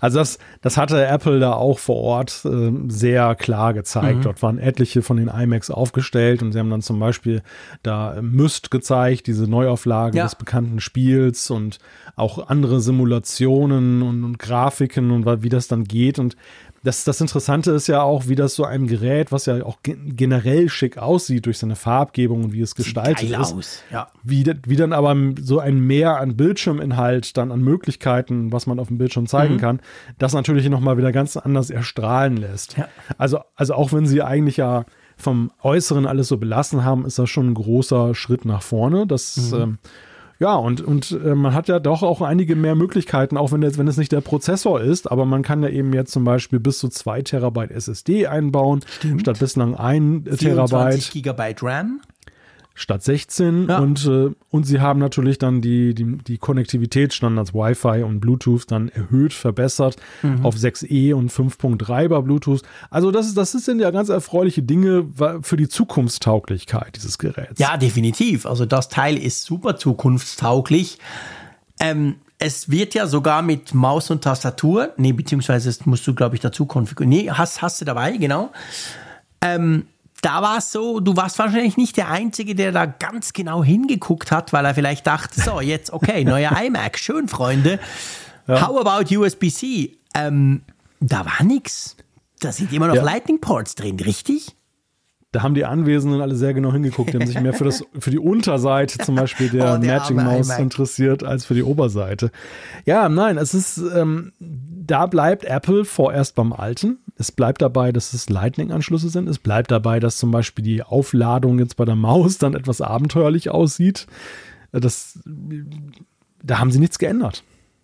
Kann man, hast du, hast du eine Ahnung, warum? Also ich meine, das wäre ja jetzt das wäre jetzt eigentlich ein No-Brainer, oder? Ich meine, das hätte jetzt A niemanden gestört. Jeder hätte gedacht, ja, logisch, klar, geht jetzt los in die Richtung. Also muss ja umgestellt werden. Wir haben ja eigentlich erst die iPhones jetzt mit USB-C bekommen. Es gibt ja noch diverses Zubehör, was eben noch auf Lightning läuft. Warum haben Sie das jetzt nicht gemacht? Haben Sie das verpennt? Ja, also ein Zuschauer unseres Videos hatte ja die, hatte ja die These aufgestellt, dass sie noch so viel Lager Kapazitäten mhm, haben, dass sie das mal abverkaufen wollen. Ich weiß nicht, ob Apple das so unbedingt antreibt oder ob sie es nicht einfach in den Channel-Verkauf geben, die Reste. Machen sie bei anderen Sachen ja auch, dass sie die dann abschneiden, mhm. ähm, auch wenn die dann noch groß im Verkauf waren. Einfach weil sie bestimmte Dinge in eine bestimmte Richtung entwickeln ja. möchten. Und, und, ich glaube schon, dass Apple perspektivisch ja ein strategisches Interesse daran haben müsste, dieses Zubehör jetzt auch auf USB-C umzustellen. Ja, absolut. Weil, weil guck mal, die, die, die Siri-Remote vom Apple TV, ja, die kannst du jetzt schon längst. Du kannst, du kannst sogar den, den Apple Pencil jetzt per USB-C aufladen. Aber du, du brauchst ein Lightning-Kabel, ein, ein Lightning-Kabel wohlgemerkt, was aus der iPhone-Welt entstammt, um am mhm. Mac dann die Zubehörgeräte aufzuladen. Genau, und das ist ja das, die Magic Mouse, das Magic Trackpad, das zählt da ja auch dazu. Und natürlich jetzt das Magic Keyboard, die sind alle noch auf Lightning. Ich meine, wir haben, als wir im Video zusammen diskutiert haben, hast ja du so ein bisschen die These auch vertreten, hey, das könnte aber auch bedeuten, dass Apple perspektivisch vielleicht für nächstes Jahr vorhat, das mal generell anzupacken. Also vielleicht mal ganz eine neue Tastatur, diese Crazy Maus mit diesem absolut idiotischen Ladestecker unten. Vielleicht gehen sie ja das mal an und machen dann dieses Update. Ja, zumindest so ein Anzeichen, mhm. was ich in die Richtung deute dass sie da vielleicht größer ausholen möchten. Ja. Nicht nur als Beiprodukt, sondern dass sie sagen, hey, das wollen wir jetzt mal größer ausrollen, mhm. präsentieren und dann passte das jetzt halt nicht in diesen Kontext ja. hinein. Ja. ja, das könnte natürlich, das wäre absolut gut möglich. Ich muss wirklich sagen, mir, mir hat der iMac schon, dieser neue, dieser 24 Zoll, der hat mir schon immer gefallen. Ich finde, der ist krass, wenn du den in echt siehst, wie unglaublich flach der ja ist. Der ist ja wirklich der ist so dünn, das glaubt man eigentlich erst, wenn man ihn dann sieht. Ich finde, er hat schöne Farben. Diese, diese Farben sind cool. Also eigentlich ein tolles Gerät. Es ist einfach so, wenn ich den angucke, denke ich so, oh Baby, dich mit einem richtigen Screen und ich würde dich lieben und kaufen und auf meinen Schreibtisch stellen. Also sprich mindestens ein 27 Zoll Bildschirm. 24 ist mir einfach zu klein. Ähm, das ist das Einzige, was mich stört, aber das macht ja den nicht schlechter. Das ist ein genialer Mac und wahrscheinlich für viele genau die richtige Maschine, die jetzt schon mit dem M3 natürlich massiv Power gewonnen hat. Also ich finde den super attraktiv. Einfach eben nicht für mich und ich habe so ein bisschen auf Social rumgefragt. Ich habe auch den Eindruck gehabt, hm, da gibt es schon einige, die sagen, ja, aber sorry, 28 muss es sein. Aber da wurde ja nichts vorgestellt, da wurde auch nichts gemunkelt. Also ich glaube, man kann schon sagen, im Moment ist das für Apple definitiv keine ähm, Option, dass sie da irgendwas dran basteln, weil sie sich sagen, hey, wir haben das Studio Display und den Mac Studio, oder? Ja, ich hatte auch den Eindruck, dass Apple da sehr von überzeugt ist, dass ja. das so der richtige Mix ist, dass diese, dieses damalige Hochstufen von 21,5 Zoll auf 24 mit diesem 4,5K äh, Display, dass das so der Sweet Spot ist zwischen den damaligen das haben sie ja sogar im Film erwähnt. Das ja. sei die perfekte Größe quasi. Ja, und das, das klingt halt so ausschließend jetzt ja. für alles andere, dass man eben ja davon ausgehen muss, dass es erstmal so bleibt. Und ja, das Design ist ja eben auch sehr schick. Wo man ein bisschen aufpassen muss, wenn man sich jetzt für den neuen interessiert. Ich habe erst kürzlich in einem Elektronikmarkt eben den alten noch da stehen mhm. gesehen, sehr prominent. Ähm, man muss natürlich jetzt aufpassen, dass man sich jetzt nicht einen alten unterjubeln lässt, Extrem. weil auf den ersten Blick sieht er natürlich genauso aus. Ja, die sind, lassen sich überhaupt nicht unterscheiden. Und ich meine, jetzt ist dann Black Friday. Da ist ja genau diese Gefahr immer, dass du irgendwie super günstige Geräte, auch iPads siehst. Du denkst, wow, krass, ein iPad Pro für so wenig. Und da musst du ganz genau hingucken, welches ist es denn? Und ich könnte mir vorstellen, beim iMac ist das genau das Gleiche. Also ich meine, die gibt's ja alle noch. Von dem her wird der eine oder andere versuchen, den mit Rabatt loszuwerden. Und das ist, muss man schon sagen, das ist nicht mehr lohnend, einen iMac mit einem M1-Prozessor zu kaufen. Also da solltet ihr die Finger davon lassen. Ja, das ist einfach so ein großer Sprung. Da würde ich auch jetzt als ja. Käufer dann gleich auf den M3 gehen. Genau. Gut, dann lass uns doch mal noch so ein bisschen über das Event an und für sich sprechen. Ich meine, das war ja ein spezielles Event. Einerseits war es speziell, du warst dabei, es war in New York, es war nicht irgendwie im Apple Park oder im Steve Jobs Theater, wie, wie sonst ja Events gerne mal sind. Ähm, und dann vor allem dieses Halloween-Thema, das war ja im Film schon von Anfang an. Ich fand das Intro zum Beispiel Weltklasse. Ich habe mich mega, ich habe das mehrmals geguckt. Ich fand das, die, die, die, der Anfang von diesem Video fand ich mega cool mit diesem Apple-Logo, das ja dann quasi wie ein Mond daherkam, mit, mit Fledermäusen und dem ganzen Nebel. Hat sich dieses Halloween-Thema jetzt vor Ort auch irgendwie wieder gespiegelt? Hat man gemerkt, dass das quasi Halloween ist? Ja, das gab es da auch durchaus. Also Apple hatte sich so ein paar Witze einfallen lassen und ein paar, paar Späßchen, um das Halloween-Thema dort auch dann da einzubringen, diese Hands-on-Ausstellung. Ja, ich glaube, sie, sie haben sich so ein bisschen davon leiten lassen, dass ja eben, sie wollten das jetzt noch Ende Oktober eben lancieren. Ja dass es noch in das wichtige Weihnachtsquartal Klar. reinkommt. Und da haben sie sich dann wahrscheinlich darauf basierend überlegt, wie kann man das denn jetzt einbetten? Ähm, dass dieses Nachtthema, das hat vielleicht auch dann dazu geführt, dass sie gesagt haben, wir machen das abends und nicht tagsüber oder morgens, wie mhm. wir sonst machen. Wäre ja auch komisch gewesen. Stell dir vor, Tim Cook wäre da im Stream irgendwie in so einem dunklen Apple Park rumgelaufen. Hätte nicht funktioniert am Morgen, nee. definitiv also man macht es ja sehr wohl schon bei den Pro-Geräten. Wenn du die iPhones hast, wird es ja immer plötzlich Nacht im Apple Park ähm, wenn dann der, wenn man auf die Pro-Geräte zu, zu sprechen stimmt, kommt. Stimmt. Damit, weil man einfach diese dunkle Farbgebung, und das passt jetzt auch zum neuen Space Schwarz beim MacBook Pro, die, die, die verbindet ja. man mit, mit Pro. Ja. Aber trotzdem, du, du, die Begrüßung ist natürlich immer schön im Hellen, im, im mhm. Grünen. Und das jetzt war natürlich dann, äh, dann passend. Interessant fand ich, wie unterschiedlich gut die Apple-Verantwortlichen das jeweils das Halloween-Thema selber in Szene setzen konnten. Mhm. Ja, das stimmt.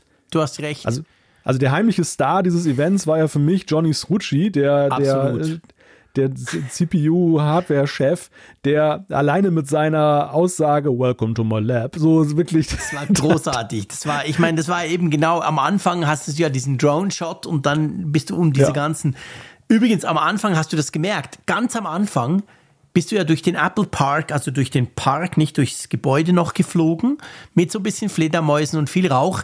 Und da bist du doch an der Piratenfahne vorbeigeflogen. Das fand ja, ich mega ja. cool. Das war ja, Steve Jobs hat ja, als der erste Mac entwickelt wurde, hatte er so ein Team um sich geschart und vom, vom, vom, vom Lisa und dem normalen Apple-Team eigentlich separiert und die haben sich auch Piraten genannt. Das fand ich eine sehr schöne Referenz, dass da ganz am Anfang diese, diese Piratenfahne ähm, geflackert hat. Ja, da stecken einige Anspielungen mhm. drin. Also auch zum Beispiel so Werbung für Apple TV Plus, dann, ja. wo dann bei diesem Grafik-Artist-Setting ähm, dann eben so Plakate an der Wand waren, die dann eben genau. auf Produktionen deuten. Da hat man wirklich sehr viel Liebe zum Detail bewiesen. Ja, aber wie gesagt, sehr unterschiedlich, wie gut die jeweiligen ja. Präsentatoren dann auch das Halloween-Thema selber aufgenommen haben. Zum Beispiel der John Turnus, der ja eigentlich, der, der ist ja so sehr sympathisch, mhm. aber ich, ich fand, bei dem so merkte man nicht, Nee, der, der, ja. der wirkte nicht Halloween-mäßig. Nee. Während ihm Srucci, das eben, der war der Star des, ja. des Halloween-Abends. Und Tim Cook hat das auch ganz gut ja, gemacht. Ja, Tim Cook war ich. auch gut, weil das so im Dunkeln, der stand da an diesem hell beleuchteten und das hat auch gut gewirkt. Ich meine, der Srucci war halt geil, weil das war so, das hat ja so ein bisschen gewirkt wie, wie der Bösewicht, weißt du? In seinem Labor, so quasi, der irgendwelche Dinge da austüftelt. Und das war so, also es war einfach cool gemacht, weil ja auch die Beleuchtung ganz anders war als sonst, wo man ihn ja in diesem hell erleuchteten Raum sieht. Und diesmal war es so, ja, es war fast schon ein bisschen schummerig und so. Ja, also generell muss ich sagen, dieser halbstündige Film, das war ja wieder, wir kommen dann nachher noch dazu, aber das war ja schon wieder, was da alles an, an, an Transitions, an Übergängen, an, an, an Lichtspielereien mhm. gemacht wurde. Das war das einfach krass, welches Level Apple inzwischen hat bei diesen Filmen. Ja, ich glaube, bei den, bei den handelnden Akteuren ist es so, dass diejenigen so eine selbstironische Tiefe bekommen haben, die sonst ja eben immer nur ernst genau. wirkten. Während ja. zum Beispiel, das war kein Event für einen Craig Federighi. Also nicht nee. nur jetzt von, mm nicht nur wegen der Hardware, weil er Softwarechef ist, sondern auch, er hätte auch da nicht rein, gut reingepasst. Ja. Weil er steht eher so für die Leichtigkeit mhm. des Sommers, Surfer-Typ. ja, genau. Erster, erster Hemdknopf offen Halloween. und vor allem, und vor allem immer einen, einen lockeren Spruch mhm. auf den Lippen. Und, äh, und Trucci ist ja so ein bisschen so derjenige, ja, der auch manchmal so ein bisschen beängstigend wirkt, ja, weil er immer so böse guckt, wenn er das vorstellt. Genau, der guckt immer so. also ihm wird ja nachgesagt, dass, dass er, wenn man ihn persönlich trifft, dass er äußerst humorvoll sein mhm. soll, aber es wäre jetzt nicht derjenige gewesen, wo ich zuerst drauf getippt hätte, dass nee, er das ist. Nee, ich auch nicht, definitiv. Und darum hat er unglaublich gut in, diese, in diesen Halloween-Film quasi reingepasst. Ja, das stimmt. Was mir aufgefallen ist, jetzt ganz generell unabhängig vom Halloween-Thema, dass Apple in, diesem, in dieser ganzen Keynote oder Film, wie du es nennen willst, unglaublich oft von Intel Max gesprochen hat. Und ich dachte wirklich ja. so, also ich, ich habe so ich habe mich selber ertappt mhm. und dachte so, äh, Freunde, also bei mir ist das Intel-Thema seit Jahren vorbei. Ich habe zwar noch den iMac Pro hinter mir auf meinem zweiten Arbeitsplatz quasi, ich arbeite da auch immer noch zwischendurch dran, aber boah, warum sprecht ihr ständig von Intel? Ja, das war wirklich der Wink mit dem Zaunpfahl. Das war ja so deutlich, dieses Thema, dass sie Intel-Mac-Besitzer ansprechen. Und ich glaube, dass sie einfach da noch viel Potenzial sehen. Also diese. Ja, offensichtlich, ja. Auch wenn wir ja nun beschrieben haben, wo die Vorzüge liegen dieser M3-Generation, wird es ja dennoch so sein, dass vielen ihr M1 oder M2 nach wie vor perfekt genügt. Natürlich. Und das und dass sie jetzt keinen dringenden Bedarf haben, jetzt dann diesen Wechsel auf die neueste Generation mitzugehen. Aber ich glaube, Apple wollte einfach mal deutlich machen wieder, dass eben das für Intel Mac-Nutzer ganz anders aussieht. Ja. Dass die, die, haben, die haben schon ein oder hätten schon eine große Veränderung wenn, gesehen, wenn sie zu M1 oder M2 gegangen wären. Aber jetzt mit ja. M3 hat das Ganze ja eben einen Standard erreicht und mit 3 Nanometer nochmal ein neues Plateau, wo, wo jetzt wirklich noch mehr Gründe gegeben sind. Ja, ganz genau. Und das, das hat man wirklich gemerkt. Also sie, es war gar nicht das Ziel, Käufer des M1 MacBook Pros irgendwie rüberzunehmen, vom M2 gar nicht zu sprechen. Es war wirklich das Ziel, offensichtlich die anzusprechen, die bisher aus welchen Gründen auch immer gedacht haben, ja, pff, nee, ich warte noch und ah, First Generation lieber nicht und so. Denen sollte jetzt gezeigt werden, hey Freunde, der M3 ist geil und jetzt ist es Zeit für euch, jetzt könnt ihr quasi rüberwechseln mit euren Pro-Bedürfnissen. Das war schon, das fand ich schon sehr, sehr auffällig. Ja, ich glaube, sie wollen damit aber auch einer Verunsicherung entgegenwirken. Du hast ja ganz am Anfang der Sendung gesagt, dass ja eben auch jetzt diejenigen, die sich Anfang des Jahres dann ein M2 Pro oder M2 Max gekauft mhm. haben, sich jetzt vielleicht in den Allerwertesten beißen, weil sie sagen, oh, so schnell, dann hätte ich ja noch vielleicht warten können. Und ich sag mal, von Apple selber kann man ja eben auch eine gewisse Guidance erwarten, was sie denn ihren Käufern ja. raten. So, muss ich jetzt unbedingt diesen Weg mitgehen oder sind die Vorteile dann nicht so riesengroß? Und auch wenn sie natürlich diese Vergleichscharts haben mit so und so viel Prozent mehr Leistung, die da mhm. erreicht werden, ist ja trotzdem die Frage, woran gemessen? Also sind das, sind, sind das die Anwendungen, die zum Beispiel gerade Nutzer eines M1 denn haben? Wo dann diese Leistung wirklich zum Tragen kommt oder geht es auch so schon schnell? Ja. Das, muss, das muss jeder für sich selber beurteilen, aber Apple hat schon, finde ich, auch recht klar gesagt oder erscheinen lassen, dass eben sie mehr darauf fokussieren, dass jetzt Intel Mac-Nutzer jetzt dann nochmal wechseln, als dass sie ja. jetzt dann die Apple Silicon-Nutzer schon am Zuge sehen, diesen irrsinnigen Pace mitzugehen. Ja, ja, das ist genau der Punkt. Da hast du absolut recht. Dann, nee, das machen wir noch nicht. Zuerst diese Uhrzeit. Also, das war ja, ich, ich weiß nicht, um wie viel Uhr war das bei dir? Um, um acht, um neun am Abend? Irgend sowas, oder? Das, das war zur besten Primetime um acht. Okay, ja. okay, cool. Bei uns war es zur eher schlechtesten Primetime um eins in der Nacht, also Dienstagmorgen ja. sozusagen mega früh. Kurz nach Mitternacht war das Ganze. Ähm, ich weiß nicht, wie es dir ging, aber ich habe schon gemerkt natürlich dadurch, wenn du dich so ein bisschen Social Media und so ein bisschen in den üblichen Bubbles bewegt hast, dadurch hat das Event natürlich massiv weniger Leute angezogen. Also klar, ich war jetzt nicht um eins wach, ich habe jetzt nicht um eins mal Shitter oder die anderen Social Networks abgecheckt, ob da viel getwittert wurde, aber das war für Europa halt schon maximal unattraktiv. Ja, also dieses Event äh, hat nicht Europa im Sinn gehabt, aber nee. gut, andererseits, andererseits muss man sagen, andere wichtige Märkte von Apple, wie zum Beispiel in Asien, die hatten ja immer das Nachsehen. Bei denen ja. lief das ja zu nachtschlafender Zeit, wenn Apple dann um 10 Uhr dann vorgestellt äh, hat. Je nach Location ist das jetzt vielleicht eine attraktivere Uhrzeit gewesen, wo dann in, in diesen Ländern und Kontinenten dann eben das verfolgt werden konnte. Die Frage ist, ob da so viel Kalkül dahinter steckt. Also ob mhm. Apple tatsächlich jetzt, also das war im Vorfeld auch sehr stark spekuliert worden. Ähm, ich habe mich da auch noch mit einem Kollegen darüber unterhalten, mhm. der, der eben die These aufgestellt hat, dass Apple jetzt vor allem den, den asiatischen Markt mit diesem Event ansprechen ja. wollte und äh, deshalb das so gelegt hat. Und ich wiederum fragte mich, äh, war es nicht eher so die Halloween nach den USA, die schon. das den Ausschlag ja, gegeben hat? Ich glaube schon ich, ich würde auch nicht daraus ableiten wollen, dass das jetzt ein neues Muster ist. Ich glaube echt, das war jetzt so eine Begebenheit, dass sie aus einem spielerisch, einer spielerischen Idee heraus gesagt haben, komm, wir nehmen mal das Halloween-Thema auf, da machen wir mal eine Abendveranstaltung, weil das ja eben auch dann der Halloween-Abend ist. Ja. Und ähm, das, das hat, das, das muss man nicht unbedingt zwangsläufig jetzt als Muster nee. sehen für die Zukunft. Nein, auf keinen Fall. Ich sehe das genau gleich wie du. Ich glaube, das war wirklich dieses Halloween, Apple wollte das. Apple hat gesagt, hey, komm, cool, wir machen mal was Halloween-mäßiges. Wir machen das Event mal so unter einem Überthema sozusagen, was sie ja sonst auch nicht unbedingt machen. Und dann ähm, hat das halt gepasst und dann musste das natürlich, du hast am Anfang gesagt, dann musste das zeitlich genau irgendwann am Abend spielen in den USA. Aber ich glaube auch nicht, weil ich meine auch, weißt du, Asien, ja, aber hey, dann rechne mal, dann ist es am Morgen um acht. Was ist denn das für eine Kackzeit? Also auch die ist nicht wirklich cool, da sind die Asiaten am Arbeiten. Also ja. Hm, ich glaube nicht. Ich glaube wirklich, dass da Halloween quasi zuvorderst stand und dass wir dann im nächsten Event wahrscheinlich wieder die normalen 10 Uhr Kalifornien-Zeitgeschichten sehen werden.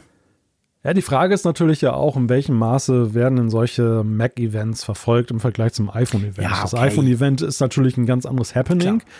Und äh, da wäre sicherlich auch der Frust größer gewesen, das nicht just in time gucken ja. zu können, wenn man mal schlafen muss. Ja. Jetzt beim, ich meine, klar, das, das lässt sich jetzt im Nachhinein alles so leicht sagen. Wir wussten ja nicht definitiv, was da kommt. Nee, also stimmt. wir hatten zwar diese Andeutung mit dem Finder-Logo, dass ein Mac-Event werden kann, aber so richtig wusste es ja keiner, ob es wirklich so ist. Das stimmt. Und und deshalb sind die Leute natürlich erstmal ins Risiko gegangen, wenn sie gesagt haben, dass sie lieber schlafen, als jetzt aufzubleiben. Genau. ich, ich, hatte, ich hatte in Social Media mal nachgefragt, wer denn wach ist. Ich war ganz erstaunt, wie viele tatsächlich abgewartet haben, um das dann okay.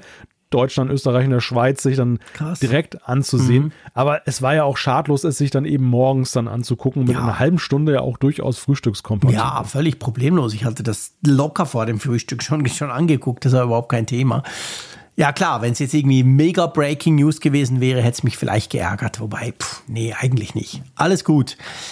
Das Ganze am Schluss, am Schluss von diesem Film, nach 28 Minuten, kam kurzer Einblender, weiße Schrift auf schwarzem Hintergrund mit iPhone gefilmt.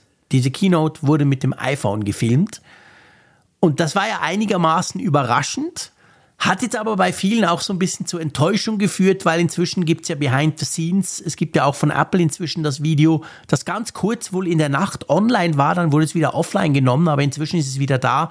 Es gibt ja inzwischen so eine Behind the Scene, wo du siehst, wie das wirklich gemacht wurde.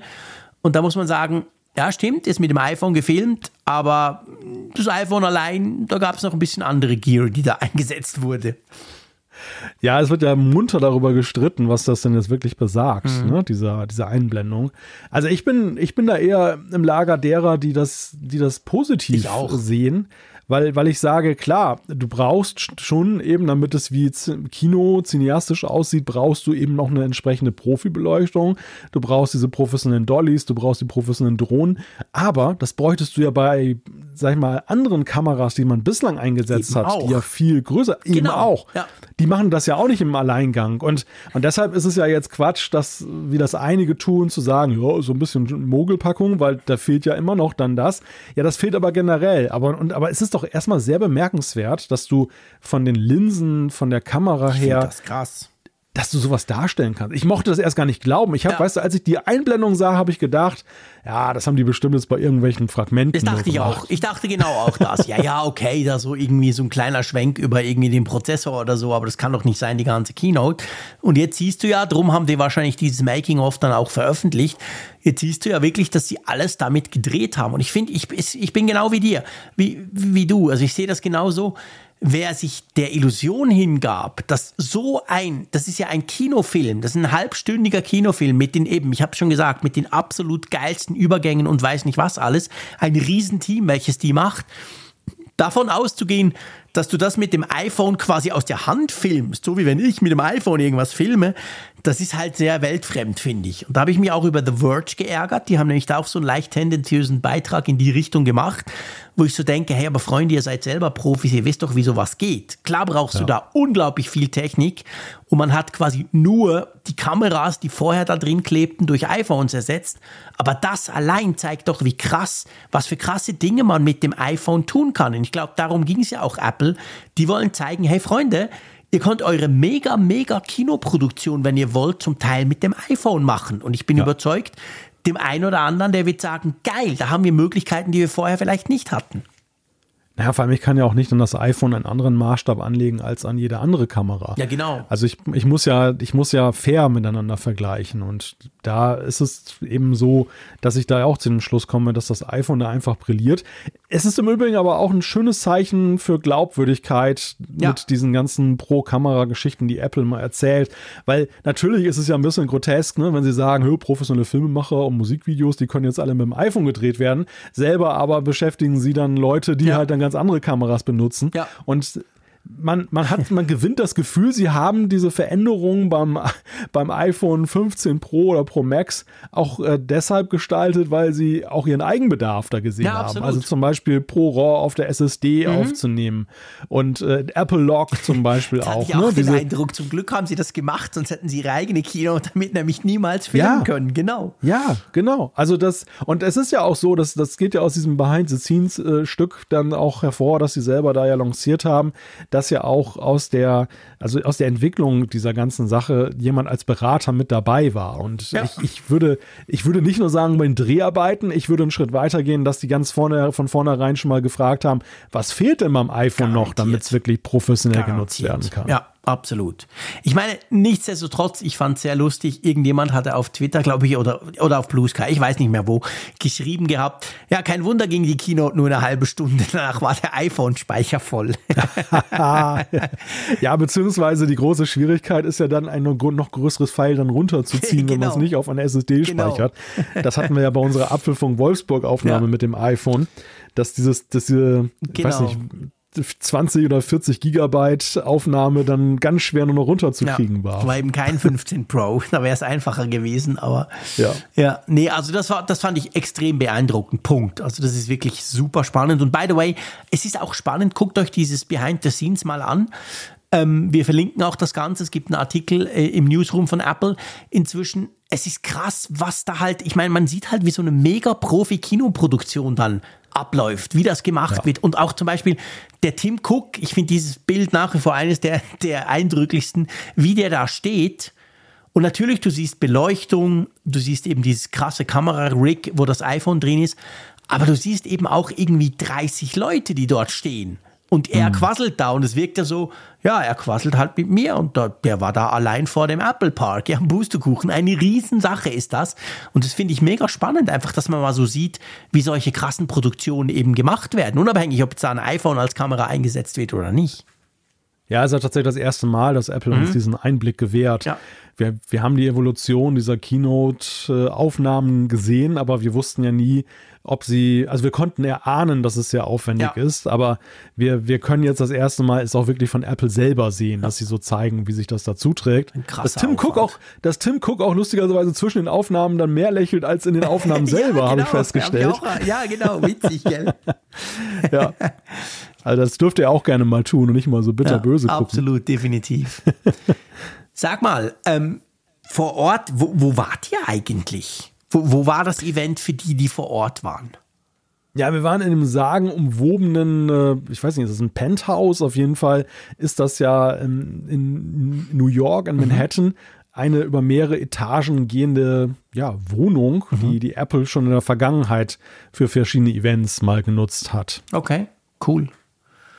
Und da gab es auch eine Hands-on-Area. Du hast ja davon gesprochen, also du konntest die Sachen ja genau. auch an, anpacken, ja, anfassen. Das, das, ging, das ging los mit gemeinsamem Angucken mhm. dieses Streams, ja. also zeitgleich ähm, hatten sie einen riesigen Fernseher mhm. da. Also das war, war, weiß gar nicht, Fernseher war es in dem Sinne nicht, sondern es war ein riesiges Display, mhm. eine riesen Displaywand ähm, interessant finde ich auch mal, dass, dass Apple auch mal voll Stoff gibt, was die Lautstärke angeht. Also sind da mal ja. eine riesige Soundanlage und das war mir auf der WWDC schon aufgefallen, dass wenn sie selber das zeigen, dass sie diesen Wumms auch schön ja. herausarbeiten ja, mit der Musik cool. und so. Genau, das, das machen also schon, sie wirklich ist schon ziemlich eindrücklich, weil wenn man sich dann hinterher auf den AirPods Pro das nochmal selber anguckt und hört, man, man merkt, dass man es selber viel leiser sich anhört ja. und dass es dann ganz anders wirkt, als wenn man es jetzt mit Schwumms in so einer Public Viewing Geschichte dann ja. da dann da macht. Ja, und dann ging es halt tatsächlich weiter in so eine Hands-on-Area, okay. die sich über mehrere Stockwerke verteilte, wo man eben dann diese MacBook Pros, den iMac, dann eben dann in Aktion erleben ja. konnte und ja, sich das dann mal anschauen sehr konnte. Gut. Waren, waren sehr viele Influencer da, also ja. sehr viel so aus äh, sozialen Netzwerken Leute vor allem. Okay. Gut.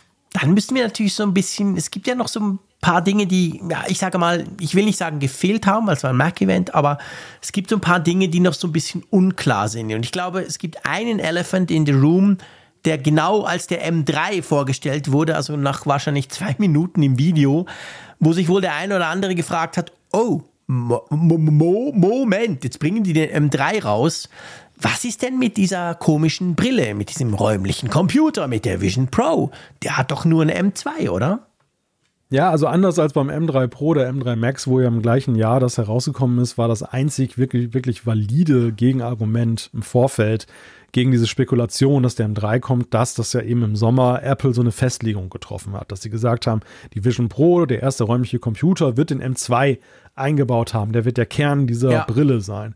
Und da haben natürlich viele daraus geschlussfolgert und gesagt, wenn Apple ein neues Gerät einführt, solange das noch nicht offiziell draußen ist, können sie doch jetzt nicht den M3 bringen. Oder ja, sie stimmt. müssen in die Vision Pro den M3 einbauen. Das war so ein Argument, was man immer wieder gehört hat, wo alle M3-Überlegungen sich daraus abgeleitet haben. Mhm. Und jetzt hat sich halt gezeigt, das, das, das shared Apple nicht. Sie haben trotzdem den M3 rausgebracht. Schnuppe, genau.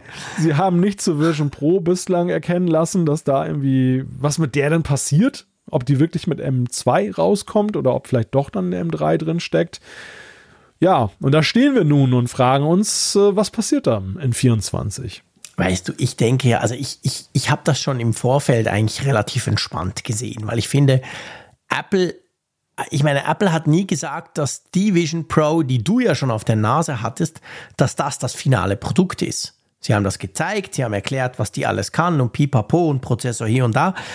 Aber im Prinzip, ähm, wenn der, sollte der wirklich, keine Ahnung, im Q1 in, in 2024 in den USA auf den Markt kommen, ja, pff, kann ja sein, dass da dann im Schluss ein M3 drin ist. Also ich glaube, da, da würde sich ja Apple nicht unbedingt, da machen sie sich nicht unglaubwürdig oder irgendwas, weil sie haben ja nie gesagt, dass die Entwicklung quasi abgeschlossen ist mit dem Ding.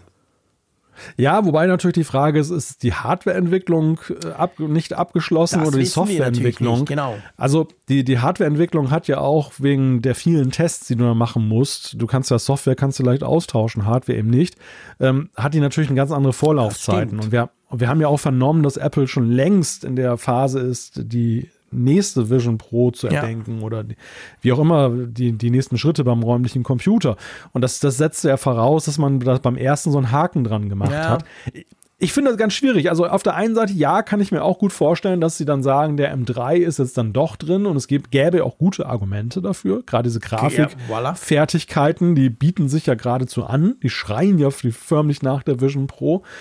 Und auf der anderen Seite, ja, kann es eben auch sein, dass sie vielleicht, ohne es jetzt groß zu sagen, aber dass sie es dann eben durchscheinen lassen, dass dieses, man muss das Gesamtpackage betrachten. R1 mit M2 und gar nicht das so isolieren auf den, ja. ein, auf den Prozessor also der alleine. Prozessor, der spezielle, der ja. drin steckt.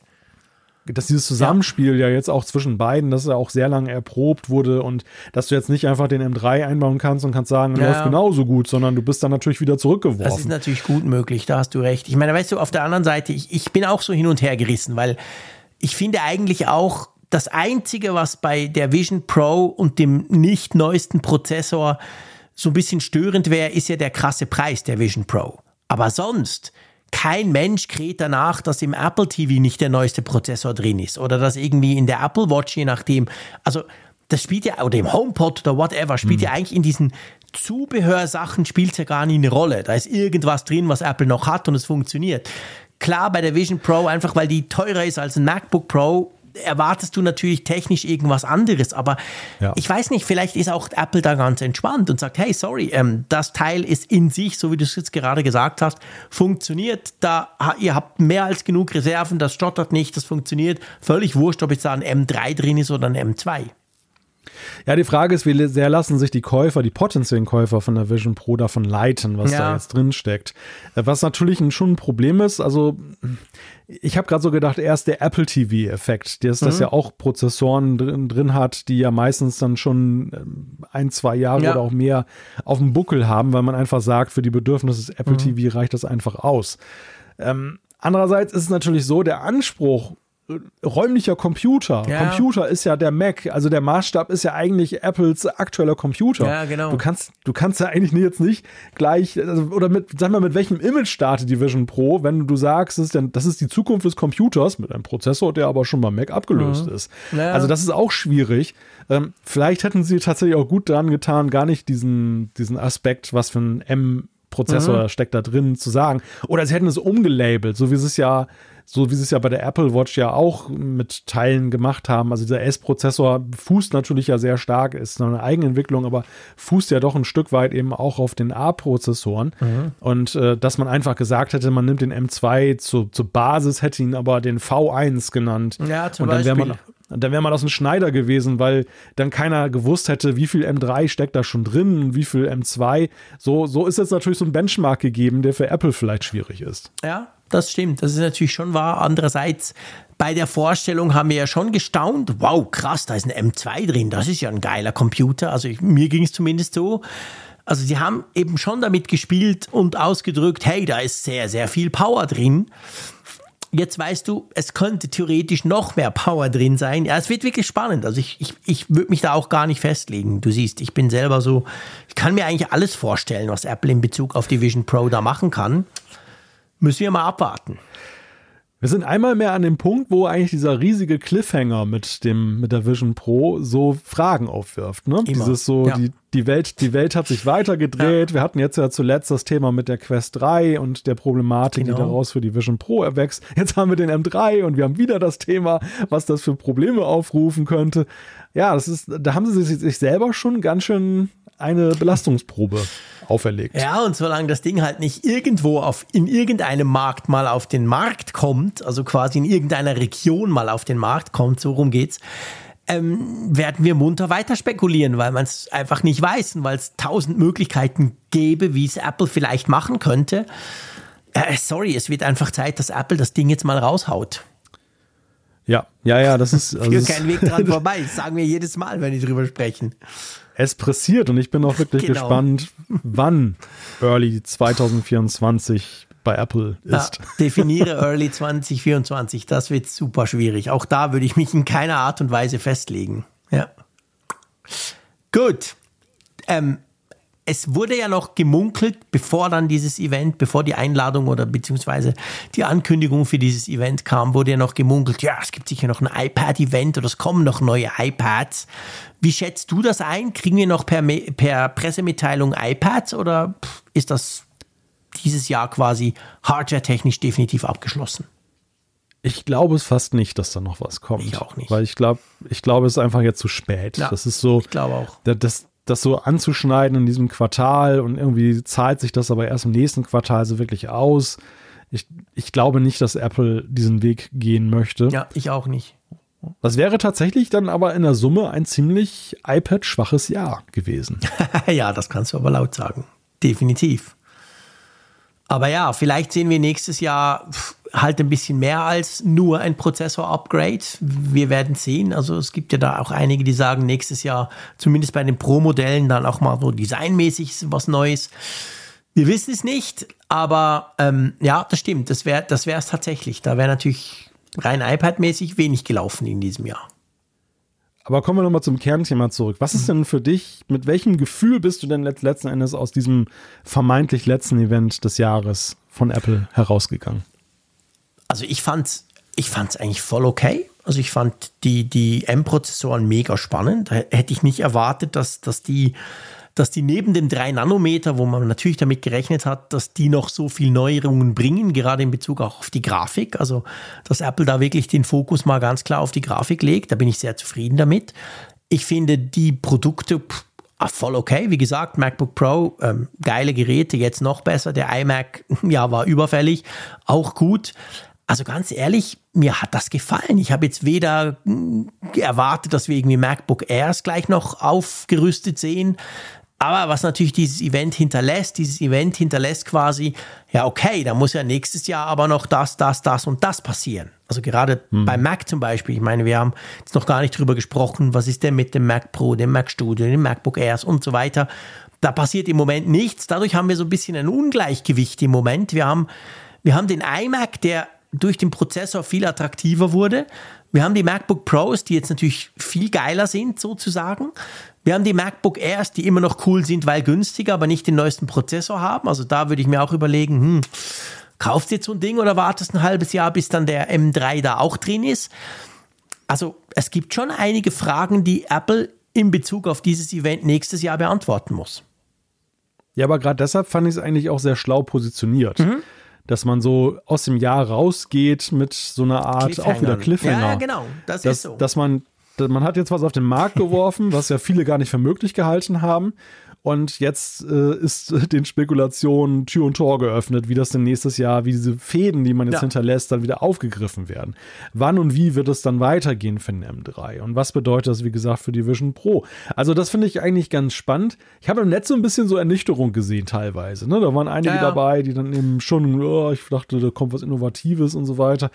Das ist natürlich immer das Problem mit der Rätselhaftigkeit im Vorfeld, dass du ja gar nicht weißt, was da kommt Klar. und dass, äh, ja, dass dann eben, weil auf einigen Events so viel ist, dann eben diese Erwartungshaltung gleich ins Unermessliche ja. geht.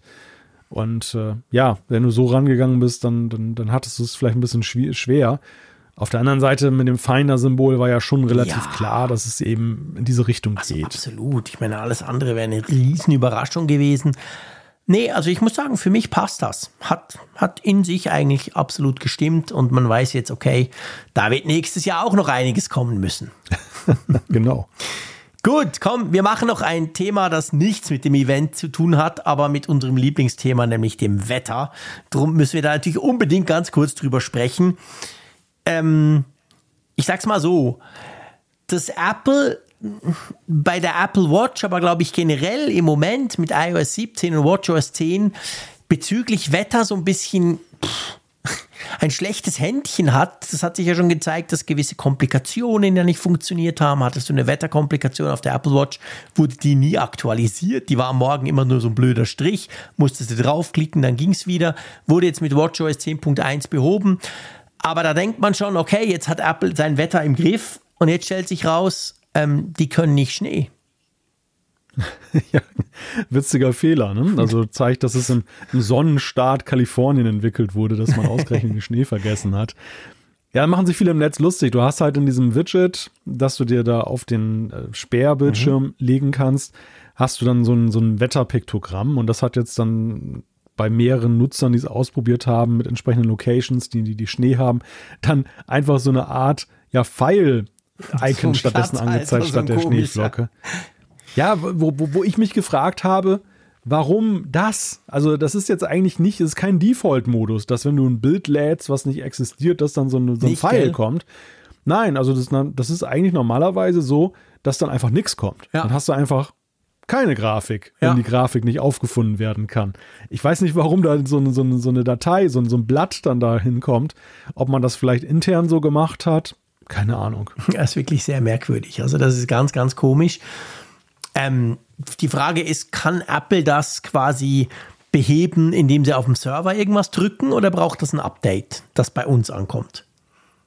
Na, ich gehe schon stark davon aus, dass sie dafür ein Software-Update benötigen. Schon.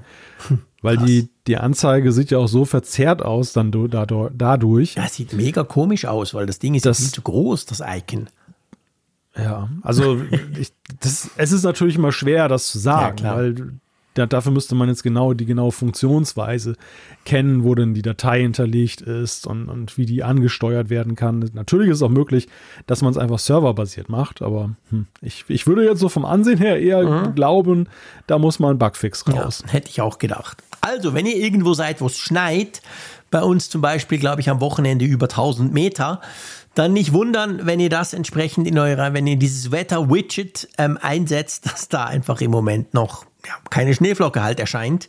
Alle anderen Wetter scheinen zu funktionieren. Tja, mal gucken. Das ist eine merkwürdige Geschichte irgendwie.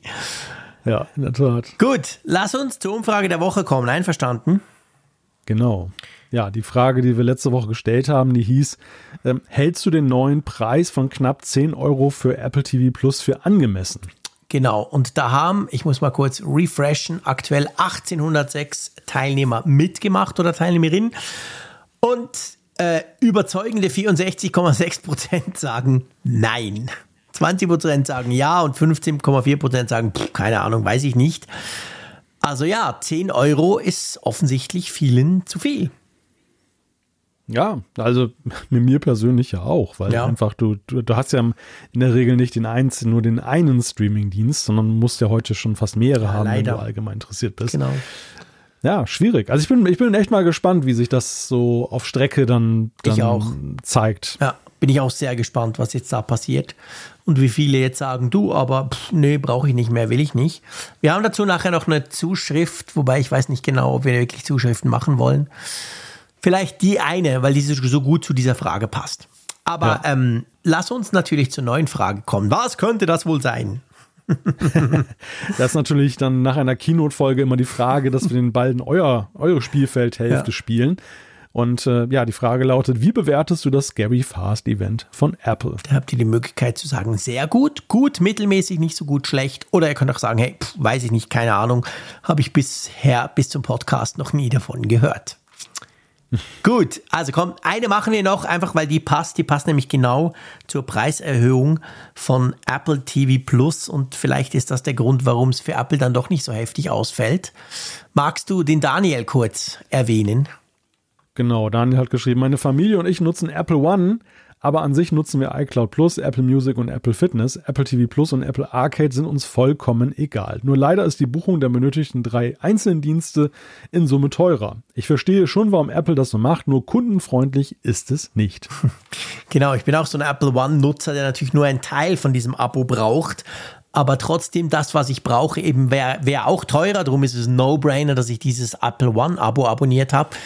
Aber vielleicht ist das tatsächlich ein Punkt, dass halt Apple weiß, hey, viele kriegen über dieses Apple One, Apple TV Plus ja noch an Bord und haben es dann eben trotzdem und dann spielt das gar nicht so eine Rolle, oder? Ja, schwer zu sagen. Also ich weiß nicht, wie inwieweit Apple One oder welche Verbreitung ja, das, das tatsächlich weiß ich leider hat. auch nicht. Gibt ja auch keine Zahlen von Apple dazu. Das wäre interessant. Ja wie das, wie das mit Apple One genau aussieht. Ich meine, man muss sagen, Apple One wurde auch teurer. Also Apple One wurde genau um diesen mhm, Preis, ja. wo wahrscheinlich Apple TV Plus teurer wurde, ja entsprechend auch teurer. Also du, du machst diese Preiserhöhung unfreiwilligerweise sogar mit. Und ich finde schon, ich meine, klar, das ist, wir kennen das überall, wenn du mehrere Sachen nimmst, wird es in Summe günstiger als die Einzelpositionen. Aber ich finde schon, dass der Daniel grundsätzlich recht hat, wenn er sagt, hey, ja, kann ich zwar nachvollziehen, aber eigentlich ist es nicht kundenfreundlich, oder? Das stimmt. Ja, also für mich ist ja die Frage, Apple TV Plus ist ja mehr als an, alle anderen Dienste zusammen auch ja auf den Einzelverkauf getrimmt. Ja, also sehr. Apple, ja. Apple hat das auch auf anderen Plattformen. Apple bewirbt das sehr stark in der Öffentlichkeit. Also ich weiß, ja, ich weiß nicht, in welcher, welchem Maße für Apple TV Plus Apple One ein rettender Faktor hm, sein ja. kann. Oder inwieweit eben sie die Nutzerzahlen sie aktuell sich eben dann daraus rekrutieren, dass eben auch viele einfach einzeln angesprochen werden mhm. und das dann nutzen.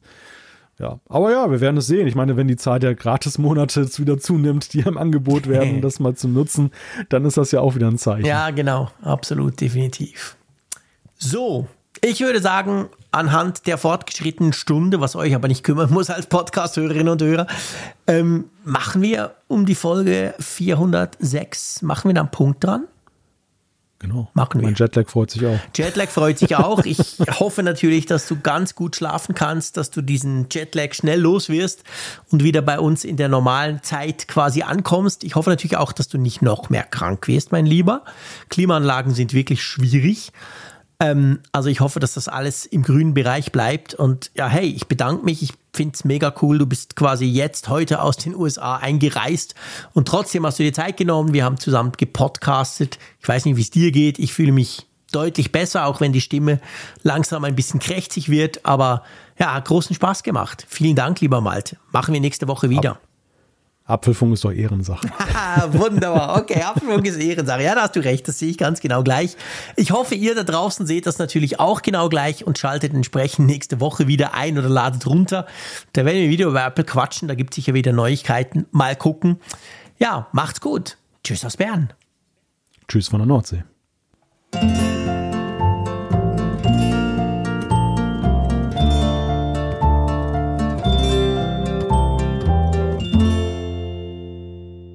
Auf Empfang mit Funkgerät, der App zum Apfelfunk. Lade dir jetzt Funkgerät für iOS und Android kostenlos im App Store und bei Google Play.